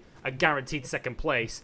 Um, Valentino Rossi learning the same lesson, much like Dovizioso did um, at that Grand Prix, that he'd learned a couple of years prior at Misano and the year prior at the Sachsenring. Um, whereas if your team are telling you on your pit board to box, it, has, it pays to listen, doesn't it? Yeah, like part of the problem with these team order situations is that hey, you can put it on a pit board, but there's no guarantee the rider will listen to it. And Valentino Rossi's had that problem for years, where it seems like every single time there's been a flag to flag race, dot dot dot, dramatic pause. Rossi seems to ignore his team's advice, does his own thing, and every single time it's been proven that if he had listened, he would he would have been much higher up than where he ends up finishing. It cost him a world title. I, would go as far to say in yes. Misano, where if he'd won that Grand Prix if he changed when Marquez changed, and he left he left it way yeah, too long. Yeah, that, that, leading group of three, Marquez was the first to blink, and he destroyed everybody. Lorenzo bins it, and Rossi ends up like like half a minute down the road because Marquez was able to change two laps earlier. It, it, it, it definitely cost Valentino a world title, or at least a, was a significant factor in that. Yeah, it was, and uh, and he, he made that same mistake as I mentioned at Brno when he was probably the fastest man on track when he rejoined the circuit. But by that point, he was way too back down the field. Finished fourth in the end, a three-four for Yamaha. Um, in that race, and one of only two occasions, I think, in 2017, where Maverick Vinales and Marc Marquez shared a rostrum um, in the whole campaign. Phillip Island later in the year being the other, um, where they were first and third. Um, Marquez then in the lead of the championship, leaving Brno, and really in control of it after Andrea Dovizioso, um, the other rider, as I mentioned, to leave his bike chase too late, finished down in sixth. Um, so the Ducati challenge was arguably fading, but true uh, to form and basically in the perfect timing of the calendar, a Ducati banker track was up next. The Red Bull Ring uh, at Austria. Um, they dominated this Grand Prix, it has to be said, a year prior when Andrea Iannone returned them to the winner's circle after six years um, without a victory, leading that Ducati 1 2 from Dovizioso in second place. Um, 12 months on, though, Dre, uh, Ducati would win again in Austria, but it would be far from easy. 10 out of 10 race alert. 10 out of 10 race alert. This is another forgotten classic. Um, go watch this one too. Um, yes, this was another tremendous frigging race. Um, and again, it, it, was it was Lorenzo, it was Marquez, it was it was Dovi in there obviously at the end, and uh, and like last year, obviously Ducati won pretty easy, and it ended up being a civil war between the two Andreas for the win. This time around, Marquez would would be a very significant threat. I mean, again, the walking proof that Honda's Big Bang engine and their you know their acceleration upgrades had worked a treat because on this track, which was all about brute force and you know pure acceleration, basically Marquez was able to trade counter punches with Dovi all race long. And again, as a result, we got another fantastic, classic MotoGP Grand Prix and a fantastic to final corner showdown between Dovi and Marquez. And Wait, Dovi won that one yeah. too? Um, damn it! Maybe it really is legit. Yeah, was, and, well, uh, that's it, isn't it? This was the time of the season, certainly for I'd say from my point of view, and I think from many others, and probably from Dovi's point of view, where we genuinely started to take him seriously as a title threat and genuinely started to believe because. Marc Marquez is a formidable rider to race against wheel to wheel on track. He's he's aggressive. He's you know, he, he's able to take lines and break later than just about anybody can. And that was a real feature of this Austrian Grand Prix, which made it so fascinating, is that the Ducati was so strong on the straights, particularly in Sector 1 and 2, yet the Honda was so good at the end of the straights on the brakes that Marquez was able to basically pull back that advantage. And that third sector with the two left-handers, Marquez was regularly pulling just bike lengths out of Dovizioso's lead and pulling him right back mm-hmm. in. It was a fantastic battle of cat and mouse and the toing and throwing between the two. And as I mentioned, Marc Marquez is such a formidable rider to beat in a wheel to wheel battle. Yet Andrea Dovizioso just seemed mentally to be one step ahead of him. And David, Marquez, we kind of knew that that last gasp dive bomb move was coming. Um, and Andrea Dovizioso, crucially, also saw it coming. Absolutely. Um, it's it's it's crazy. Um, yeah, it was it was it was it was one of those things where again Dovi showed his intelligence. Like he he he saw it was coming. Marquez said after the race, "Listen, I had to try it. Like, I wouldn't be able to sleep at night if I didn't try it." Um, but Dovi saw it coming. Like again, like that's that that if he pulled that off, that would have been up there with Catalunya 2009, quite frankly. Um, in terms of sheer ridiculous overtakes that you would never have seen coming from a million miles away, but Dovi's a more intelligent man than we give him credit for because he saw it coming, deliberately ran it a little bit wider, and then got the cut back. And, and obviously, that acceleration was what, for the Ducati, which is obviously just so good, was what ultimately won it for him in the end. And yeah, quite right. So a deserved victory for Dovi, but again, like the big reason why he won that was because he saw the Marquez dive bomb at the final corner coming. Remember, that's a tighter final corner at Austria. It's not the Formula One final corner that we often see guys take every liberty on earth with. It's actually a tighter, um, it's it's a tighter MotoGP specialized right hander, so it's even slower than it looks. So the fact that Marquez was able to stick it and, and know, was not go off into the gravel and the fact that Dovi was able to time it, just impeccable riding from the it pair was, of them. One of the abiding images of the season of Dovizioso's little wave of the hand at Marc Marquez as he rolled back past him is almost just to say, "Yeah, get back in your place, zombie. I'm winning this Grand uh, this Grand Prix." And uh, that was almost to me as, as significant as the way it was Dovi pu- uh, puffing his chest out and saying to Marc Marquez, "You know, I'm I'm your equal here, and I'm I'm prepared to go wheel to wheel with you right to the edge and beat you." Um, and that was what he did in that Grand Prix. A crucial victory for Dovizioso um, in a round where we kind of thought, well, if Ducati don't win here, then their championship hopes really are starting to fade. Dovizioso pulled it out of the bag, winning that Grand Prix. Um, Silverstone was next up, and this was a Grand Prix that we weren't really expecting the best of Ducati from, um, given that it's a circuit that doesn't necessarily play to their strengths. It's got a lot of long, fast corners, which um, the front end of that Ducati still struggles to get around. Um, and Dovizioso wasn't expected to win that Grand Prix after qualifying either. He was pretty much the fifth favourite for this one, uh, with the factory Yamahas, as well as Marc Marquez and Cal Crutchlow, home favourite, looking very, very strong. Uh, on race pace. Crutchlow in the end would finish fourth in that Grand Prix um, on the LCR Honda. Um, a strong showing uh, from him. Um, just behind the two factory Yamahas and the winner, once again, Andrea Dovizioso. Where was Marc Marquez, I hear you asking? Well, Dre, did I hear you a minute ago talking about Honda and their Big Bang engine? Well, see, the bang. thing is that yeah, the thing is, like, normally that's metaphorical, not literal. Um, and unfortunately, the whole thing did go bang for Marc Marquez with a few laps to go in that one. And, and uh, God, like again, spoiler alert: this is another ten out of ten quality race. Um, this is another one where again, drama all the way through the race, a big leading group all the it's way through. Tension and to God, it. Like, yeah, such tension to it. With Valentino yeah. Rossi leading for three quarters of it. Uh, I mean, taking the lead at the start with that group of Vinales, Dovizioso, Marquez, and Crutchlow right behind him, right throughout the race. It was one of those races where you were just waiting to it, waiting for it to explode, no pun intended, um, and, and it and it did in the end in the form of Marc Marquez. And you know, it might happen with much more frequency in other forms of motorsport. Dot dot dot. Um, but in MotoGP, a Honda engine failure is very very rare. Um, an engine failure, mm. period, with any motorcycle is very very rare. Um, but it was a huge moment, wasn't it? Because this was a race that Marc Marquez looked like he was, he, I wouldn't say he had it under control, but he was certainly riding within himself uh, in that leading group and just waiting for the moment to pounce. Um, and in the end, Dovizioso and Ducati were handed a bit of a gilt-edged opportunity to take the championship lead back, and once again, Dovi took it.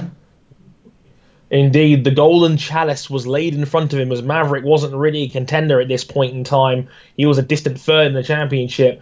And Marquez, again, Honda's first engine based retirement since Phillip Island 2007. So again, you'd, you'd, you'd, have to go back literally a decade for the last Honda engine failure. So of course it hits, it hits Marquez in the middle of a title race, of course. Um, so yeah, Dovi was given a golden chance to really do some damage to Marquez's championship lead, and he did. Yeah, and this really was the race where if anybody had any compelling arguments left for how Dovi wasn't a title contender. This was the one to erase any doubts. He had arrived, he was here, and all of a sudden he was a real contender for the, for the championship. This was a race, um, certainly from being there that weekend and following all the practice sessions and whatnot. This was a race that on paper he should not have won. Um, it was a race that he said himself after free practice and qualifying he was not expecting to win. Um, he was very much the underdog going in, and yet he made it happen. He pulled it out of the fire for Ducati in a Grand Prix where, as I say, before the race started, he was probably the fifth favourite to win that race. And on practice performance and on race pace, he was genuinely probably the fifth best guy in the field. Yet he, he made it happen on race day. He took advantage of a bit of fortune with Marc Marquez and the blow up, but once that happened and he knew there was an opportunity to take a 25 point bite out of Marc Marquez's championship, he went out there and took it and um, won that Grand Prix with another great tactical showing um, just leaving it until about four laps from home before striking and overtaking Valentino Rossi, and then managing it from there, even with a late flourish from Maverick Vinales, which saw him finish a close second behind the Ducati rider. This weekend was probably the best we saw from Cal Crutchlow all season, although he did have that podium in Argentina. Um, Silverstone was probably the best we saw from him competitively, in that he was a competitive fourth and was in that leading group for the win for a lot of that Grand Prix. Um, but in terms of his season, Dre, uh, Cal Crutchlow's, I mean, he finishes the season ninth in the championship. Of course, he didn't hit the same heights of 2016, where, of course, he won twice and only one podium. Um, but I wouldn't go as far to say that Cal Crutchlow had a bad season, did he? In many ways, he was a victim of the, the rise of Tech 3. Yeah, probably the biggest victim, and just a more, just generally a more competitive top six. And yeah, he was probably the biggest sufferer of that. Nino Petrucci was great, had moments of brilliance. So did Folger, so did Zarco. Lorenzo was a little bit lower, but was still consistently a little bit better than him. Dovi was a was a much more consistent. So because Dovi had always been a good yardstick for Cal, because they were often about the same in terms of ability and whatnot. So yeah, you're absolutely right. I mean, I wouldn't say this was a bad season for Cal. Um, I think this was about right, but this is the problem. Problem is, is that the British media was starting to talk about Cal as if he was an alien. And I remember in the hmm. intro for the season, he they, they put him in with the aliens, and I'm like, are we sure this is a good idea? And he did regress a, a little bit back to the mean for Cal Crutchlow but not really that he was bad. It was just I think he was probably the biggest victim of you know Crutchlow being a guy that would often hover around the top six or so. So the fact he fell to ninth was probably more a brighter sign of MotoGP's better competitive balance, um, as opposed to maybe something a bit more troubling about his form as opposed to that instead. So that, like, at least that's the impression that I get. I think Cal was was victim of a of a more competitive. Yeah, I think that's fair as well because he had he had three fourths and three fifths this year. Um, so you know, might have only had the one rostrum, but he was knocking on the door of the rostrum on six other occasions um, in 2017. Just didn't quite uh, get over the line for it. Um, but as you say, he kind of did refer revert back to the old Callan that he had five DNFs in 2017 and two other races where he crashed, remounted, and made it to the finish in the uh, bottom end of the points. Um, those races coming in uh, Misano where he fell twice and still finished 13th um, and uh, Malaysia late in the season where he crashed and finished 15th as well. Um, there were weekends where Cal reverted back to the Cal that we knew a few years ago, where he just happened to find the gravel trap a little too often. Um, but a solid enough season for Cal Crutchlow and Silverstone, you can argue, was the highlight of it, even if he didn't quite make it uh, to the rostrum that weekend. Um, Misano came next then, the final six races of the season. We still technically had the four championship contenders here, um, with just 26 points covering Dovizioso, Marquez, Vinales, and Valentino Rossi. Yet before a wheel was even turned in Misano, that would become three as Valentino Rossi was ruled out of his home Grand Prix due to another training accident, this one um, causing a broken tibia and fibula, um, which ruled him out of his home Grand Prix. And um, it was a sad way for Valentino Rossi's championship challenge for the year to eventually end, Dre. Um, but it's fair to say Valentino Rossi was on the fringes of the title battle throughout the campaign. Yeah, it always looked like after the first six or seven rounds that Rossi was more chasing the guys that were consistently just doing better than him. And yeah, you're absolutely right. It was sad to see that, you know, Rossi basically fell on his sword, or in this case, his leg, um, in terms of the, in terms of the title fight that was in front of him, and he just didn't. I just don't think he had the legs. Pardon the pun here. I apologise sincerely, Valentino. but um, so he, I just don't think he had it in him really to keep up with Dovi and his own teammate in Maverick as well as Marquez as the season went on. Like that Yamaha was just not capable of winning races in the second half of the season. Like there was, they did not win a race after the summer break period. And if you're not winning races, you're not going to win the championship. And Rossi would just won for that for the whole year. Maverick, you know, after winning in Le Mans, didn't win again all season, which was basically 14 rounds afterwards, or he's not won since. Um, this was when Yamaha's problems combined with Valentino Rossi getting injured. That effectively ended the season for, for Valentino and for Yamaha in general. Not that we knew it at the time, but yeah, it was just very much a, a somber end to another another season where Rossi's chasing number ten, and it just didn't quite happen. Didn't quite happen for him at the end, and he lost fourth in the championship at the final round to Dani Pedrosa, who won that final race. Rossi dropping to fifth. Um, so fifth in the championship at the end of it, Dre for Valentino Rossi, certainly lower than he would have been expecting or hoping to finish at the start of the campaign. Um, but much like Maverick Vinales, uh, who we discussed earlier in the show, how much of Valentino Rossi's problems in 2017 were bike related, and how many of them were Rossi related? Um, yes. um, is it a 50 is it a 50, 50 split there, or were more of his problems related to the bike he was sat on? See, this is the hard thing about it now. It's like, well, how bad was it when Maverick, like, how much of it is the bike when Maverick was still better than him last year? And, you know, Maverick did, you know, despite maybe a little bit of, um, you know, you, the, the 40 of youth and a little bit of immaturity, was still had ultimately more pace than Valentino consistently throughout the season, especially with Maverick getting those three early victories in the first five races. Um, it was a little bit closer towards the end of the year, but I would still say Maverick was probably the guy that was still better overall. When the going got tough, that was when Valentino's experience came into play. But on a standard day, I think Maverick was a shade better. So maybe Valentino Rossi's fading just a little bit. I mean, I might get shot just for saying that right now. I, I, see a couple of red lights coming through my window as we speak. Like I don't know what a point on my head or anything, but uh, uh, I mean, I think maybe it's a, it's a sign of some slight Valentino. I mean, he's 38 years old. He'll be 39 I mean, before next season starts. Like like the question I think is how good do you expect him to be at this point still? Like do you do you genuinely still see him as a title contender? If you do, then this was a disappointing year. But that's, but that's the beautiful thing about Valentino Rossi. He gets the best of both camps. He gets the he gets the legendary camp who we all, who we all still are happy for and we all still root for. Um, you know, to do well because like you know MotoGP is, is, in, is in a better place when Valentino Rossi is up the front. I'm not denying that for a second here. But at the same time, he also gets the pleasure of basically not being criticised as a title threat anymore, despite the fact he lost to his teammate and never really looked he was going to win the championship. So I guess it's the best of both worlds if you're Valentino. But, you know, I think the bike is definitely ultimately responsible for, you know, Yamaha not being anywhere near a, a title threat for the season but I definitely think Rossi's performances definitely play a factor in that mm, too. Yeah, he was certainly the number two at Yamaha this year. Maverick was the stronger rider over the core of the season. Um, I mean, my two cents on it are that I still think Valentino Rossi is competitive enough to win a title if the bike that he's on is the best in the field, as he proved in 2015, um, because he's got that nous to just basically maximise his points tally over a season and get it to the finish.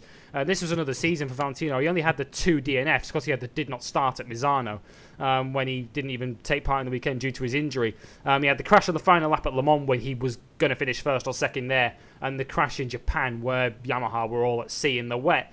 Um, other than that, he was consistent enough, um, just not quite consistently up on the podium. And as far as Yamaha's season's concerned, Dre, looking at the team as a whole, this is surely a team with more questions to answer from their 2017 than just about anybody else in the field. And it really struck me listening to Valentino Rossi this week because um, the team are about to test at Sepang um, as their preparations for 2018 get underway. And Valentino Rossi said in the lead up to this test that Yamaha, the basis for their 2018 bike, the, the, the blueprint is based on their 2016 M1, which basically is an admission that their 2017 bike was trash. Yeah, this year was basically a write off. That, that, that's what Valentino Rossi is saying. It's a write off. And like if you're going to completely go back to the drawing board, then you might as well just openly say that yeah, this season was a waste of time because they've they've basically scrapped their entire 2017 model when Yamaha saying yeah okay we're going to use last year's bike as the base for for 2018. That's Yamaha saying we um, got it wrong with our bike this year. Yeah, and the evidence speaks for itself. I mean, four wins as a team overall in the year of 2017 both men you know, between 70 and 90 points off the top of the championship. And, you know, last year was a disaster for them, given that, you know, basically Lorenzo and Rossi beat the shit out of each other so bad they let Marquez sneak in through the back door. This year, they were legitimately uncompetitive in several races this year, in low grip and in no grip wet weather conditions they were terrible. And this might be the worst Yamaha season since Lin Jarvis took over the team. And he's going to have answers for because this was the second year in a row where Yamaha's basically walked out with next to nothing. And he's got to answer to shareholders like, well, why have we been so bad the last couple of years? Like, not even a sniff of the title the last two seasons. So Yamaha needs to bounce back because like I don't think they're going to tolerate three underperforming years in a row. Mm, yeah, absolutely not. Just to uh, just clarify on what Valentino Rossi said this week, it was an interview with an Italian radio station, um, and he said that now is a critical moment between now and February. Um, Yamaha needs to make a big leap forward. We tried the old bike, the one from 2016 in Valencia. We deliberated and we all agreed the 2017 bike was worse. We will see, still have to see what the new bike will be like. There will be something interesting, but the base will be the bike from 2016. Essentially, the bike that Tech 3 were running for most of this year, and as proven through several occasions this season, it was still a bike capable of challenging for a victory um, on the right day. So Yamaha with some major questions to answer before next season starts, um, because their title challenge was pretty much over by this stage in the season at Misano. It was pretty much clear at this stage it was going to be Marquez versus Dovizioso, and leaving Misano, Dre, they were all square in the championship, largely because of Marc Marquez's brilliance once again on the final lap of a Grand Prix. Danilo Petrucci felt that pretty hard. It, it oh, like it's hard not to feel a bit bad for Danilo on that one. Like Danilo was basically played with the last three laps of that race. this with Marquez, where he just pulls out this last lap from the gods to win a race? Wasn't that the fastest lap in a Grand Yeah. Prix as well at the end? I'm pretty sure it was. Like, how does he do this? It's not fair. Uh, like, it's one of those things where it's just like, he's just so good when he wants to be. Like, like Marquez, again, he was setting it up for two laps prior where he was just getting closer and closer to Danilo. And you could tell that Marquez had it in such a way where he could pull the pin and make the move at any time. And on the final lap into turn one, there it was. The braking job, the confidence. He went down the inside. Danilo, bless his heart, did not give up. Um, but again, Marquez pulled out a second and a half by the time they got to the line. Yeah. like, like, again, how do how do you do that? Like Danilo is like basically the king of wet weather riding at this point now. He's probably the best wet weather rider in the field. And then Marquez pulls out a second and a half on him on the final lap to win the Grand Prix and made it look so effortless in the process where like the guy's just a genius, and that was uh just another moment of his genius where he just pulled that one out of nowhere, and just the fact he made it look so easy in the process, just brilliant stuff. Yeah, absolutely sensational from Marc Marquez. It's pretty clear in MotoGP these days when we have a wet Grand Prix. Um, the clearly the best three riders in the world on in those conditions are Marquez, Dovizioso, and Petrucci. Um, as, as we'll see when we get to Motegi in a couple of races' time, because they were the top three there as well. Um, Marquez then joined Dovizioso at the top of the championship. They were dead level in the championship, leaving Misano um, with just six races of the season uh, to go, both on 199 points, uh, with Maverick Vinales almost a full race's worth of points behind now in third place. Vinales finishing only fourth uh, in the Grand Prix at Misano, just not uh, being able to make that Yamaha work in the wet conditions. Uh, Aragon saw uh, Yamaha back up to full strength with Valentino Rossi returning to the team, much to the chagrin of Michael van der Mark, who'd been lined up to replace him that weekend, um, and ended up having to wait a couple more races for his debut in the Premier class. Um, the Yamaha boys in the end wouldn't feature in the battle for the win. Um, with their boys finishing fourth and fifth in the end. Vinales finishing fourth from pole position. Um, a very disappointing outing once again for him as Yamaha struggled to make their tyres work over a race distance. Those that could were the Hondas, with Marc Marquez and Dani Pedrosa taking a 1 2 finish in that Grand Prix. Um, and another Grand Prix, I suppose, Dre, as much as we talk of Marc Marquez's victory, it was another Grand Prix that once again proved the value of having a guy like Pedrosa on your other bike. Absolutely right. I mean that that that's the value of him right there as a rider. You, like again, just having that ability there to be a clean up guy, to basically just hold everybody else off. And again, Pedrosa, so tactically excellent. Where again, second half of the race, after saving his tires, shot through the field like a lion, and basically was going to give Marquez a scare towards the end. Didn't quite happen on, on that one. Marquez was able to hold off Pedrosa almost like a carbon copy of Haref um, in in this one. But yeah, Marquez was on the ragged edge again in Aragon on that on, on that occasion there, but was able to make it work in the end. Beat Pedrosa to the front. Um, Lorenzo, who led the majority of that race in the early going, um, faded as the race was on. Like once he had locked Lorenzo out of his rhythm, he was he was toast basically on that one. But yeah, Repsol Honda one two finish.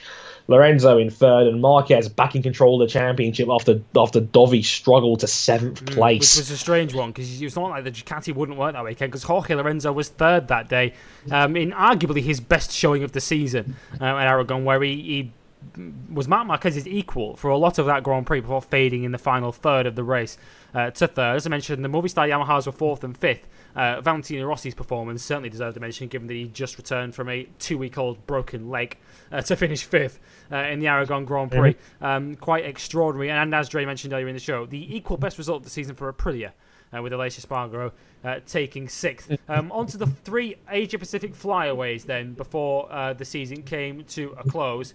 Um, and Dre, you might want to get that 10 out of 10 klaxon out again because it's Motegi up next.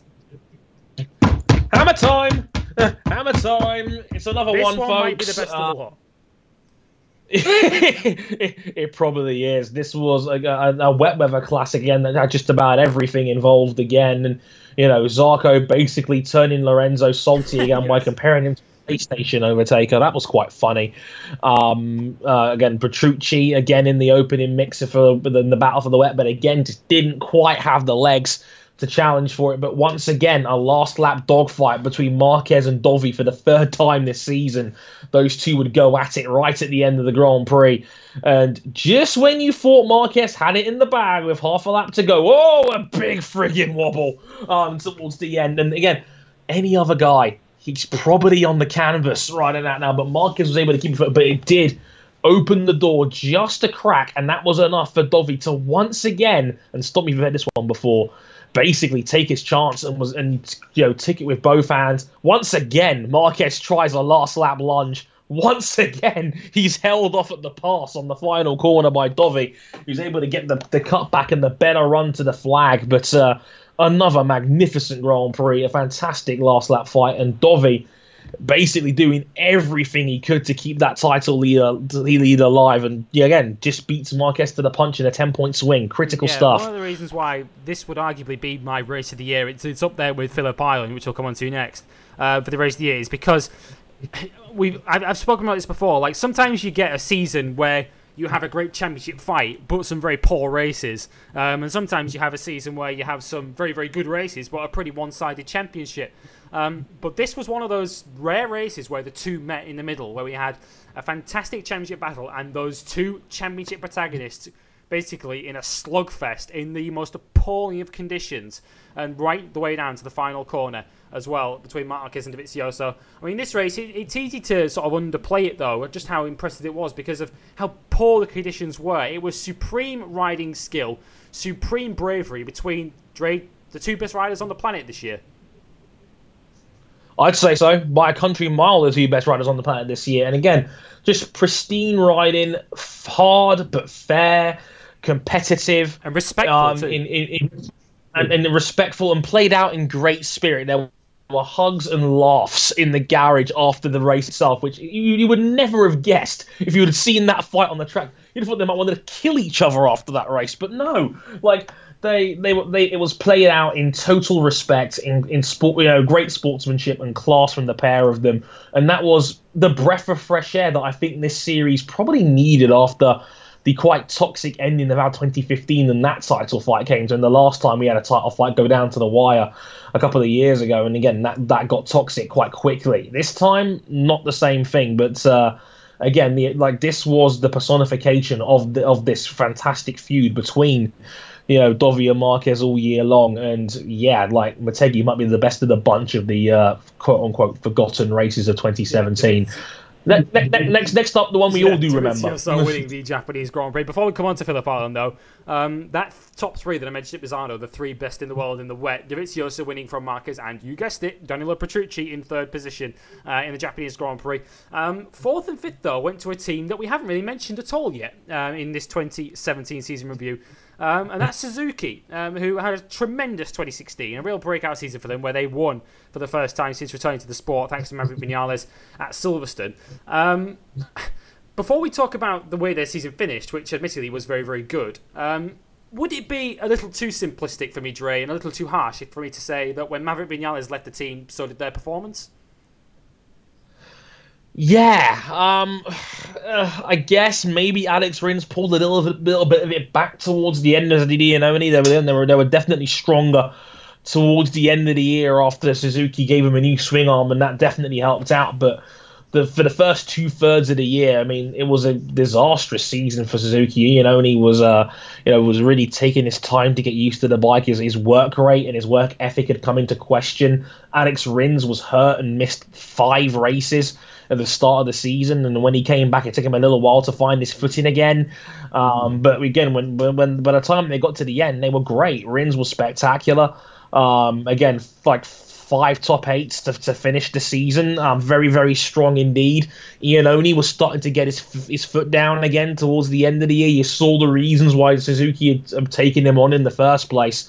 Um, again, three top sixes out of the last four races on on that one as well and that was exactly why he had hired him in the first place, um, basically. So, yeah, Suzuki, uh, and like definitely a case of one step forward, two steps back this year. They were they were not the juggernaut they were last year, where they were thinking about challenging Ducati for third best team overall, and they've they've regressed to back to fourth and a distant fourth compared to where the big three were this year.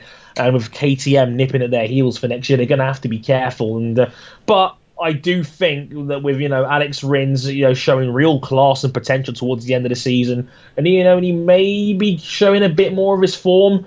It looks like again, maybe just maybe that uh, that they might be a bit stronger going into 2018 because it seems like they found their feet again. Yeah, we'll talk about Rins in a second. But as, as far as Iannone is concerned, I mean, he was he was brought in to replace um, pretty hard shoes to fill in Maverick Vinales. Um, but he was a rider that I guess many would consider to have just as much upside on a good day than, Maverick. And you, there seems to be two camps, Dre, with Iannone. There's either the camp that I think probably the two of us would find ourselves in of just saying that this guy's got phenomenal talent when he can unleash it, and he's, he's, a, he's a guy worth persevering with. Um, but there's also a camp that this guy just doesn't have the application or the uh, maturity to be a top line MotoGP rider. And it's fair to say that by midpoint in the season, there was plenty of ammunition for that camp, and uh, even Kevin Schwantz was in that camp. Yeah, Sean said, "Listen, if you're not going to respect this team, then go." Basically, and you know he he pissed off the high brass, and that takes some doing when you know legends for your factory and guys that still take a paycheck off of Suzuki themselves are coming out here and basically saying this yeah, ain't not good the enough. Right people to pick a fight and, with either. No, exactly. And yeah, don't get me wrong. Maverick Vinales is a tremendous talent, and Aleix Espargaro is a very valuable guy to have in a team. Suzuki, it's on paper, it was definitely a step back for the team in terms of rider talent. But we forget Iannone won a Grand Prix mm. last year. Iannone was fifth in the championship, an excellent rider, and a guy we were looking at as a borderline alien figure who, on his day, could could challenge, if not win. So there wasn't an excuse. They're expecting him to go there and lead that team. But Iannone's not a development guy. He's a I'm going to ride the nuts off this thing and see what happens sort of guy. He's not a Dovi. He's not the sort of guy you make you, you want to build a team around. But he is a guy with exceptional talent. That's been the one unarguable thing about Iannone for the last two or three years is that on his day, he's hmm. exceptional. Um, so, and that's probably why Suzuki have persevered, and maybe he shouldn't have bit of that towards the end, but his temperament has rightly been called into question, and he's and he needs to find the good Iannone rather than the bad Iannone really soon. Um, because if, if he if he starts next year how he starts he started the season that's just gone by, people are going to be asking for his head quite yeah, as far quickly. as Suzuki is concerned, and we're talking about a rider that they want to build their team around, uh, they may still have one um, because given how badly his season began with injuries, um, you know he didn't really his season arguably didn't even start until Brno um, this season. Dre, just how good was Alex Rins uh, in 2017, and um, is he truly the guy that Suzuki might well be able to build their future around? He could be. Um, like, for all intents and purposes, he basically got half a season. And if the season had started uh, uh, at Assen when Alex Rins returned from his injury, he would have finished ahead of Iannone in the championship he'd have been top 10 easy. Easily top 10 um like like rins was outstanding towards the end of the year. Like he just got better and better as the season went by. He's I mean, it's easy to forget he's still learning this bike and he's had a lot less runtime compared to everybody else in the field. A lot less runtime than Iannone because again, as I mentioned, he missed five. He missed five of the first seven races through injury. Um, but his very first race finished in ninth. You could see the talent was there right from the start. And we've always said that about Alex Rins. The talent has never been under question. It's all about the application, the you know, the temperament, and whether he can you know keep his head screwed on and, and wring its neck. And he's, he, he did that when he came back. And a fourth place at Valencia in the final round was a brilliant best of the rest performance. Rossi to get it too yeah, brilliant. again, up there with the very best in the class. So if Suzuki can find Rins a little bit more, I can't wait to see what he does next year because, hey, he could be the guy to build the team around for the future because the talent is absolutely, mm, there. Absolutely. He finished the year in 16th in the championship, which doesn't really do him justice for how well he was, given that, as mentioned, 59 points in essentially half the season. um, for Alex Rins. He was tremendous, and as, as Dre mentioned, he ended it with fourth at the final round in Valencia, which was uh, had a bit of irony attached to it because, of course, Suzuki were uh, one race away from getting some of their concessions back for next season, having not had a dry podium all year. Rins nearly quashed all that by getting on the podium in Valencia for the final round of the season. Uh, right then, to Phillip Island and the race that we've all been looking forward to talking about on this show, that Dre certainly has been looking forward to. Um, we've had a few 10 out of 10s, Dre, in 2017.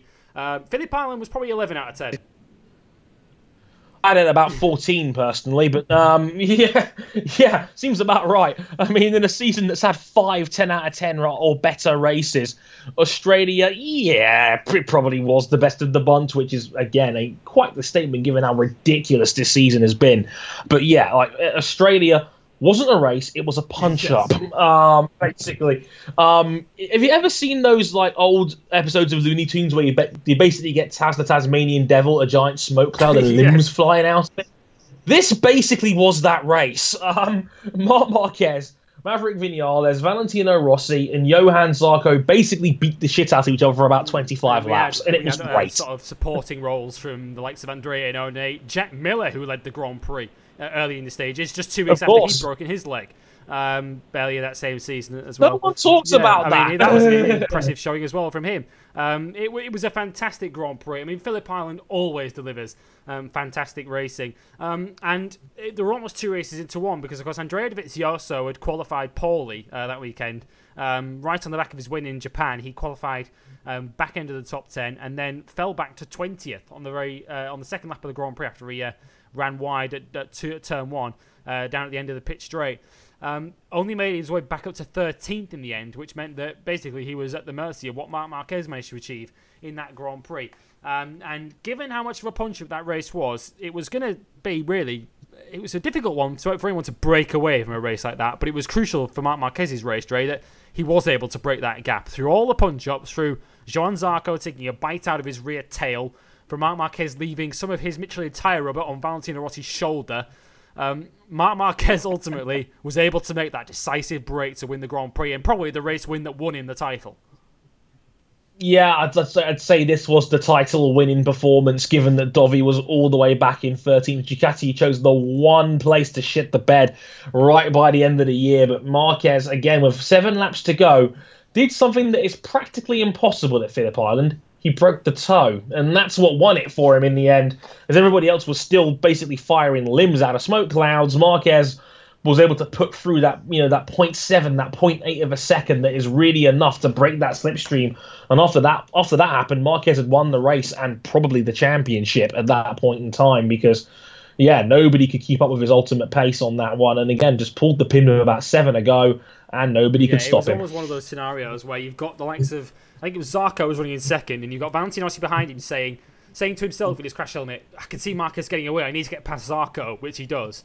Uh, Iannone is there thinking, well, I can see Marquez getting away, so I better get into second. So he does. And all the while, while all these guys are trying to overtake each other for second, that gap between themselves and Marquez just grows and grows and grows as Marc Marquez is pulling the pin. And uh, yeah, it was. It was a crucial phase to that race where Marquez would go on to break away and take the victory. We had a three-wide photo finish for second uh, between three separate Yamaha riders, with Valentino Rossi taking second, just ahead of Maverick Vinales in third, whose mathematical title hopes ended there. Uh, while Johann Zarco, who'd qualified on the front row and set the fastest lap in that Grand Prix, um, for what was, I think, the third time he'd done that all year. Um, Johann Zarco finished in fourth place. Another standout showing for him. And Andrea Iannone um, finishing in sixth, just behind Cal Crutchlow, of course, the winner of the Grand Prix uh, 12 months prior. A memorable, memorable race. Uh, as Dre mentioned earlier on, if you haven't got the video pass, it's worth paying the one euro just to watch this race. Um, just, just, do, just it. it. Um, I mean, I've still got it. It's another one I've still got on my TiVo box at home, and I, I, just never tire of watching that race. It was a race. It's one of those races, Dre, where I Think back to that Super Sport 300 race this year where Scott Redding's making noises in the background every other corner uh, when an overtake takes place. I was making that I was making that noises sat on the couch at home. Every time Johann Zarco just sent one up the inside of Valentino Rossi, I was watching and thinking, oh, it was just one of those. It was one of those where you're just thinking, geez, guys, like. Like this is a Moto 3, guys. Just chill. Um, but yeah, it was it was a brilliant Grand Prix. It was MotoGP at its absolute finest. Um, all Absolutely. it missed, all it missed was Dovizioso up there too. Um, but we had the separate story of him trying to close way back up the field, which he couldn't quite do in the end. He finished down in 13th uh, in that Grand Prix. What a Grand Prix it was! One of the races of the season or of any season uh, in MotoGP. Well worth your time to watch. Um, two races remain then after that, and Marc Marquez headed to Malaysia with a chance of winning the title. Um, Malaysia, in the end, brought us one of the qualifying sessions of the year, if nothing else. Marc Marquez having yet another crash, he would go on to have 27 of them uh, over the course of the season, many of them coming in Q2 um, at various stages of the season. I think I think four the last five races he crashed in, uh, four of the last six he crashed in Q2 because he did it at Misano, did it at Aragon, did it in um, in Malaysia, and then did it again in Valencia. Uh, where Marc Marquez chasing pole position through the scenery. Um, pole position in the end went to Dani Pedrosa from Johann Zarco and Andrea Dovizioso um, before the weather changed, and we had another wet Grand Prix in the uh, in the Malaysian uh, Grand Prix and a race that Ducati really had to win if they were to keep their title hopes alive. Marc Marquez was kind of playing the sensible championship game, riding around in fourth, just doing what he had to do to try and set his championship challenge up, whether it was going to be in Sepang or in Malaysia, which left the two Ducatis one and two up the front, Jorge Lorenzo leading from Andrea Dovizioso before the three words appeared that I think are synonymous now with Ducati for this 2017 season. Suggested mapping eight. Yeah, in other words, get out of the frigging way. Um, yeah. Um, gosh, this was without question um, the defining moment of Ducati's season. I would argue. So, yeah, this was this this was big, um, and yeah, um, I basically, well, as we now know, this this was effectively a team order, and like you know, don't get it twisted. Don't think it was anything else. I mean, basically for for Jorge Lorenzo then then he him propping the bike up on his knee and almost crashing with about six to go basically probably saved Ducati a very awkward conversation post race regarding team orders on that one where by all intents and purposes, Lorenzo ignored team orders. Well, in this case, it was more accidental because he openly admitted he didn't see the message on his dashboard. Believe that if you will. Um, but his mistake opened the door for Dovi to go through and win, and again to keep his slim chances of winning the title alive. But uh, ooh, it, it, it, certainly left a bitter taste in the mouth, especially if you, if, if you're uh, someone like Gigi Dall'Igna, who you know you almost saw his season crumble in front of his very eyes as a his riders just did not get along, so to speak. it was almost like, yeah, we wanted you to be this good at the start of the season, Okay, Now you're kind of an inconvenience to us um, by by being yes. this good. I um, mean, getting ahead of Dovi. Dovi would go on to win that Grand Prix courtesy of that error in inverted commas. It was an error from Jorge Lorenzo, but it was a convenient one for Ducati um, in letting Dovi through for his sixth victory of the season. Um, and we'll talk about Valencia in a moment. Of course, Dovi would not win the championship in the end; he'd miss out. Um, but purely on the fact that he took it to the final round, Dre, and the fact that he matched Marc Marquez for wins in the season, and really, for much of the season, matched Marc Marquez, period, for 2017 and for the way they rode. We cannot speak highly enough of the body of work that Andrea Dovizioso put together in 2017, considering where he was and how we viewed him a year ago. He had two Grand Prix wins going into 2017. He ended the year with eight. He had basically quadrupled his win total in a single season. He had six wins in throughout 2017, his best by a country mile. Like only Marquez was able to match those six victories, and despite the fact he fell on his sword at the last hurdle, and again the only real you know rider error he'd made all year long, um, where again he, he fell on his sword and crashed in Valencia the fact that Dovi was able to take Marquez, you know, the best Marquez we might have ever seen, to the final round. Um, and again, I, I don't care who you are. If you, if, if like, if you genuinely thought listening to this show that Dovi was a title contender, raise your hand. Put your hand down again. Yes. You're a liar. Unless you're a close unless you're a close member of Dovi's family and you're a liar. Uh, like, like you would never have guessed in a million years that Dovi would ever really challenge Marquez for this championship, but he did, and he did so in beautiful fashion. And he was the biggest, you know, protagonist this season has had, and the surprise factor of him being so good and so high up the field was what made this season so compelling. Um, so absolutely, um, again, we cannot I cannot speak highly enough of Dovi's body of work and the and the role that he played in this magnificent season. And you know, Dovi might be the biggest reason this season was so great in the end. So I'm truly grateful for that, and Dovi deserves all the praise and the credit in the world because he handled this season with with grit, determination, and class. And you know, you can't say any more than yeah, that. He, he played such a pivotal role in giving us the season that we got by pushing Marc Marquez all the way to the wire, uh, and pushing Marc Marquez literally to the point where he was one save on his elbow and, and knee in Valencia away from potentially losing it. Uh, in the final round. Um, that was the the effect and the pressure that Dovizioso put on Marc Marquez um, this year. And as we mentioned earlier on, the fact that it was conducted with such respect between the two um, was a breath of fresh air and just what the sport needed and painted the sport in such a good light um, in 2017. And and it's funny, isn't it? Because we spoke at the start of the season when Jorge Lorenzo joined this team of, well, Ducati have got the right rider now to win the championship. All they need to do now is give him the bike capable of winning it. Well, it's kind of flipped on its head, hasn't it? Because Ducati arguably did produce a bike capable of certainly competing at the front, but it was Dovi that made it happen. And you'd almost go as far to say that that standing ovation that, that Jorge Lorenzo, uh, that, sorry, that Andrea Dovizioso got when he rode back in in Valencia after dropping it during that race was so symbolic for me at Ducati. It was almost as if Ducati still couldn't quite believe that they were championship contenders and almost considered that Dovi had carried them that far. I still I still remember after the home win in Mugello. I mentioned this before, but after the home win at Mugello, they they showed a behind the scenes clip of Dovi returning to Ducati's home of operations, um, and the standing ovation and the chants of Dovi, Dovi, like like the, like that was when it would kind of became clear that um, the tide the tide had turned. Yeah, because yeah, because at the um, start um, of the season we thought that this was finally the time Jorge Lorenzo was going to pick Ducati up on his shoulders and carry them to the top, and in the end, it was Dovi that did it.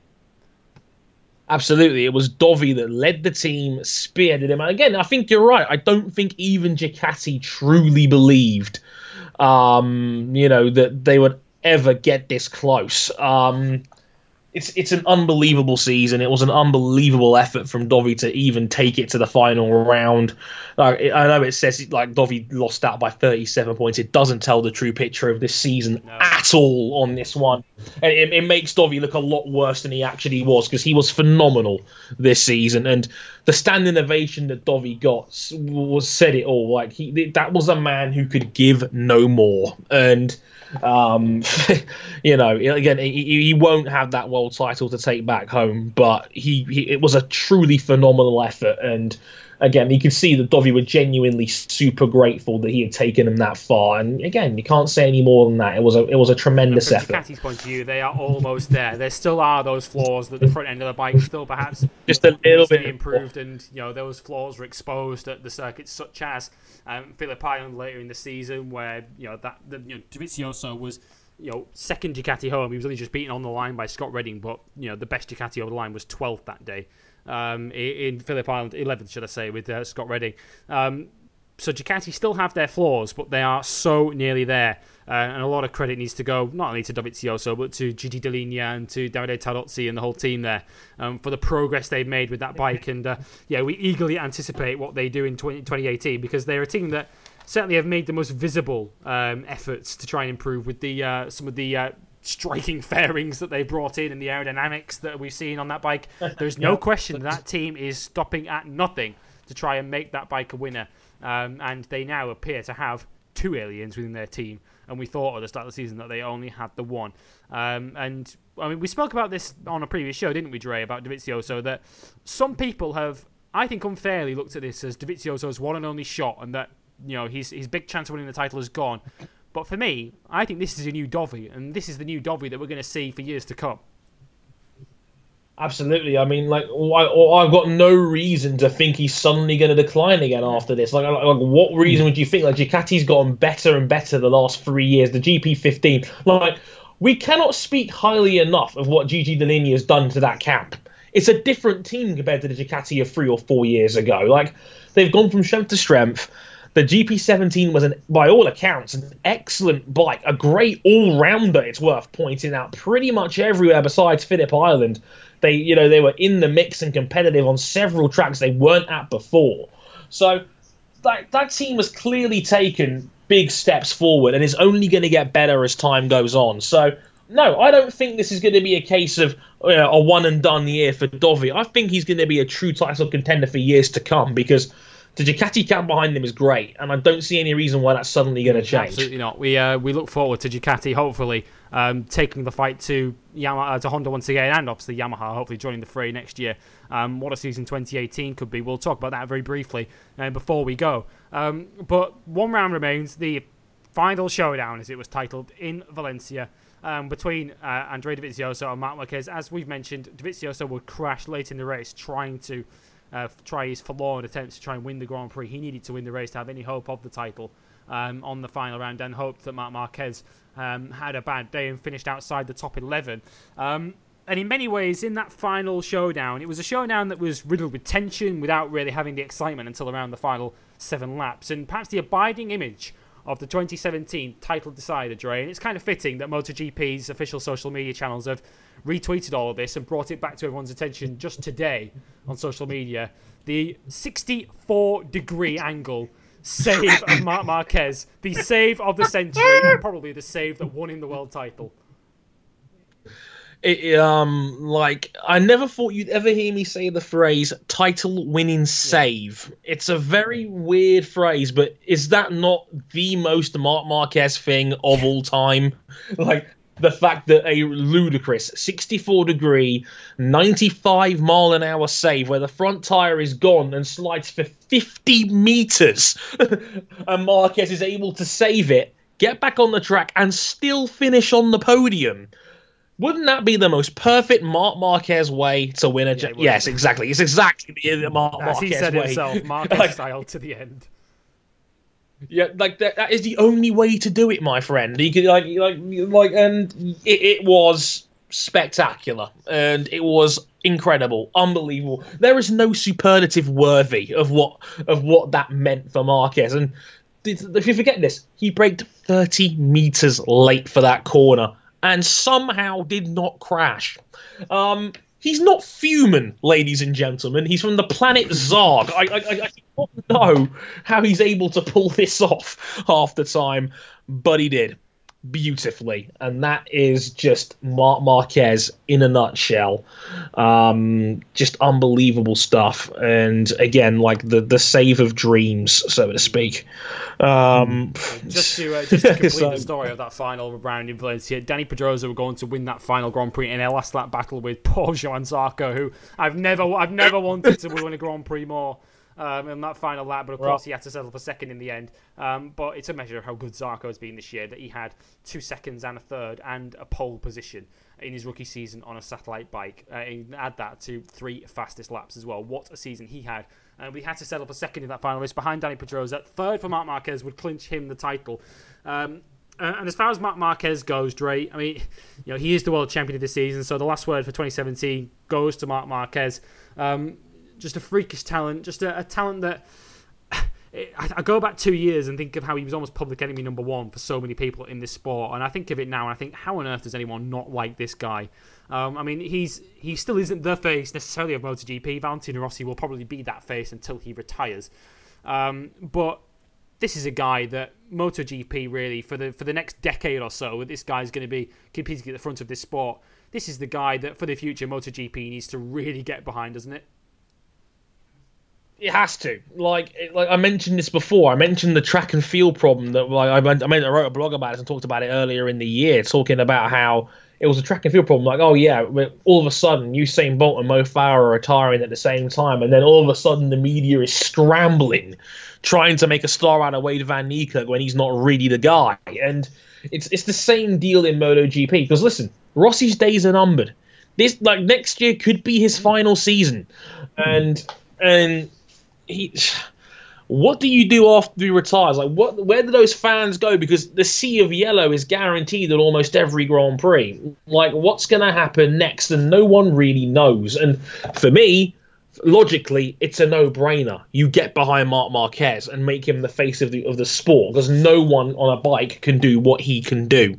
Um, and for me, it's it's an absolute no-brainer. I know you're never going to convince some of the Rossi audience for his role in what happened in 2015, and that's going to be a problem. But he is so spectacular on a motorcycle. His talent is so undeniable we are witnessing one of the greatest bike riders we have ever seen grace this sport already, and arguably the most captivating rider we've ever seen hit this sport ever. And if, if, if the sport doesn't get behind him, they are missing a golden opportunity to set the next generation forward because Marc Marquez is a transcendent talent. I have never seen anyone like him in the 15, 16 years I've been watching MotoGP. I don't know if we ever will ever again. He is, he is insane. insane. He's brilliant. and yeah, he's one of those guys that um, you could watch him on a qualifying lap and be royally entertained just by the way he rides a motorcycle. Yeah. You could watch him on an empty track and be entertained. He's fantastic. He, his his the way he races with other other riders, as we've seen with Dovizioso this year, is brilliant. He never gives up. He pushes it right to the final corner of every race, um, which is fantastic to watch. He makes for great racing as well. Um, he's aggressive um, without um, nine times out of ten without being over aggressive um, unless you perhaps see one of those in yellow with a 46 on your chest. Um, but equally, contrary to what many in that 46 camp think, he's a really nice guy too. I, I don't understand people who boo this yeah. guy. He's such a nice kid. Like you, whenever whenever you watch him interviewed, the guy always has a smile on his face. Right, like he's just unanimously a top bloke. He's got that Jonathan Rea, that sort of vibe where he's just he's just infectiously. And he was charming. one of the first to congratulate just... Johnny Rea too on his World Superbike title. game recognized yeah. game. Um, yeah, you're absolutely right. I mean, you're absolutely right. My Marquez is just a, a, barrel of energy. The same energy he has on the track, he has off the track. You could tell he has a real passion for motorcycle racing and just a uh, just a real just happiness for life that uh, something that you know we could all learn something from. He's always got a smile on his face. He never takes himself too seriously. He always seems to enjoy himself.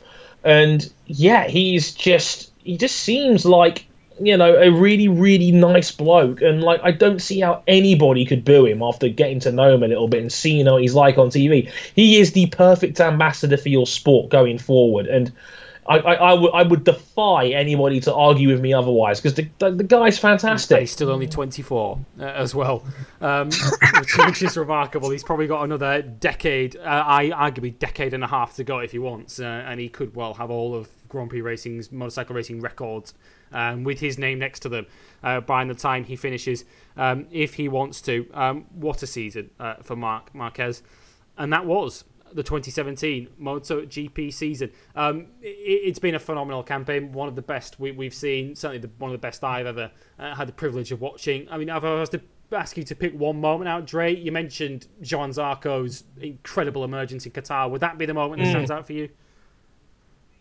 For me, it probably would because I, I think it just defined everything about every, everything great about this season was basically it all started with you still started with Johan Zarco's spectacular opening round at Qatar. It, it, was it was the definition of unpredictability. It was the definition of you know surprise, the surprise of Dovi coming through the year, the surprise of so many classic races and iconic moments that, that, that defined this season. Um, you know, I think it all goes back to that moment and like for me, I would take that. There's a there's a whole dozen I could go through right now. Like again, Dovi winning at home. You know, we we, we could go into you know Motegi. We could go into Austria. We could go into you know Petrucci's roles in, in the wet this season. There's so many great moments that you know there's there's there's a dozen in there that I wouldn't begrudge you if you if you if you'd have said anything other than what I did but this for me has been the greatest biking season I've ever witnessed because it, it, it told so many different stories. We had like the best action that I think this this class has ever seen, and just we're leaving a sport right now that that has never looked healthier as well. Mm. That you know we have six factory teams that are all competitive in their own right. We've had KTM, you know, rise up the field in incredibly quick fashion. You know, we've seen aliens. I mean, we've arguably got five, maybe six in the field right now that you could throw in that category of guys that can win any given race on paper. You know, the the independents look stronger than ever before, and you know, who knows? Like some of the great Moto 2 talent that could be making their debut debuts, like, like Frankie Morbidelli, we got coming up next year. Taka Nakagami, who's looked very solid in testing. I mean, look at guys like Miguel Oliveira and potentially maybe Alex Marquez in a couple of years' time as well. The future of bike racing looks very, very bright indeed. But uh, what a season you've left behind. yeah, if I was to pick one moment out, I, as I mentioned earlier, I'd probably go Austria in that final corner between Dovizioso and Marc Marquez. Oh, yeah. And I say, that that oh, wave yeah. of Dovi is probably one of my abiding images of the season. Of that, just on that was almost Dovi's literally sticking his hand up and saying, "I'm a title threat here," um, and you guys are now going to to finally take me seriously, and we certainly did.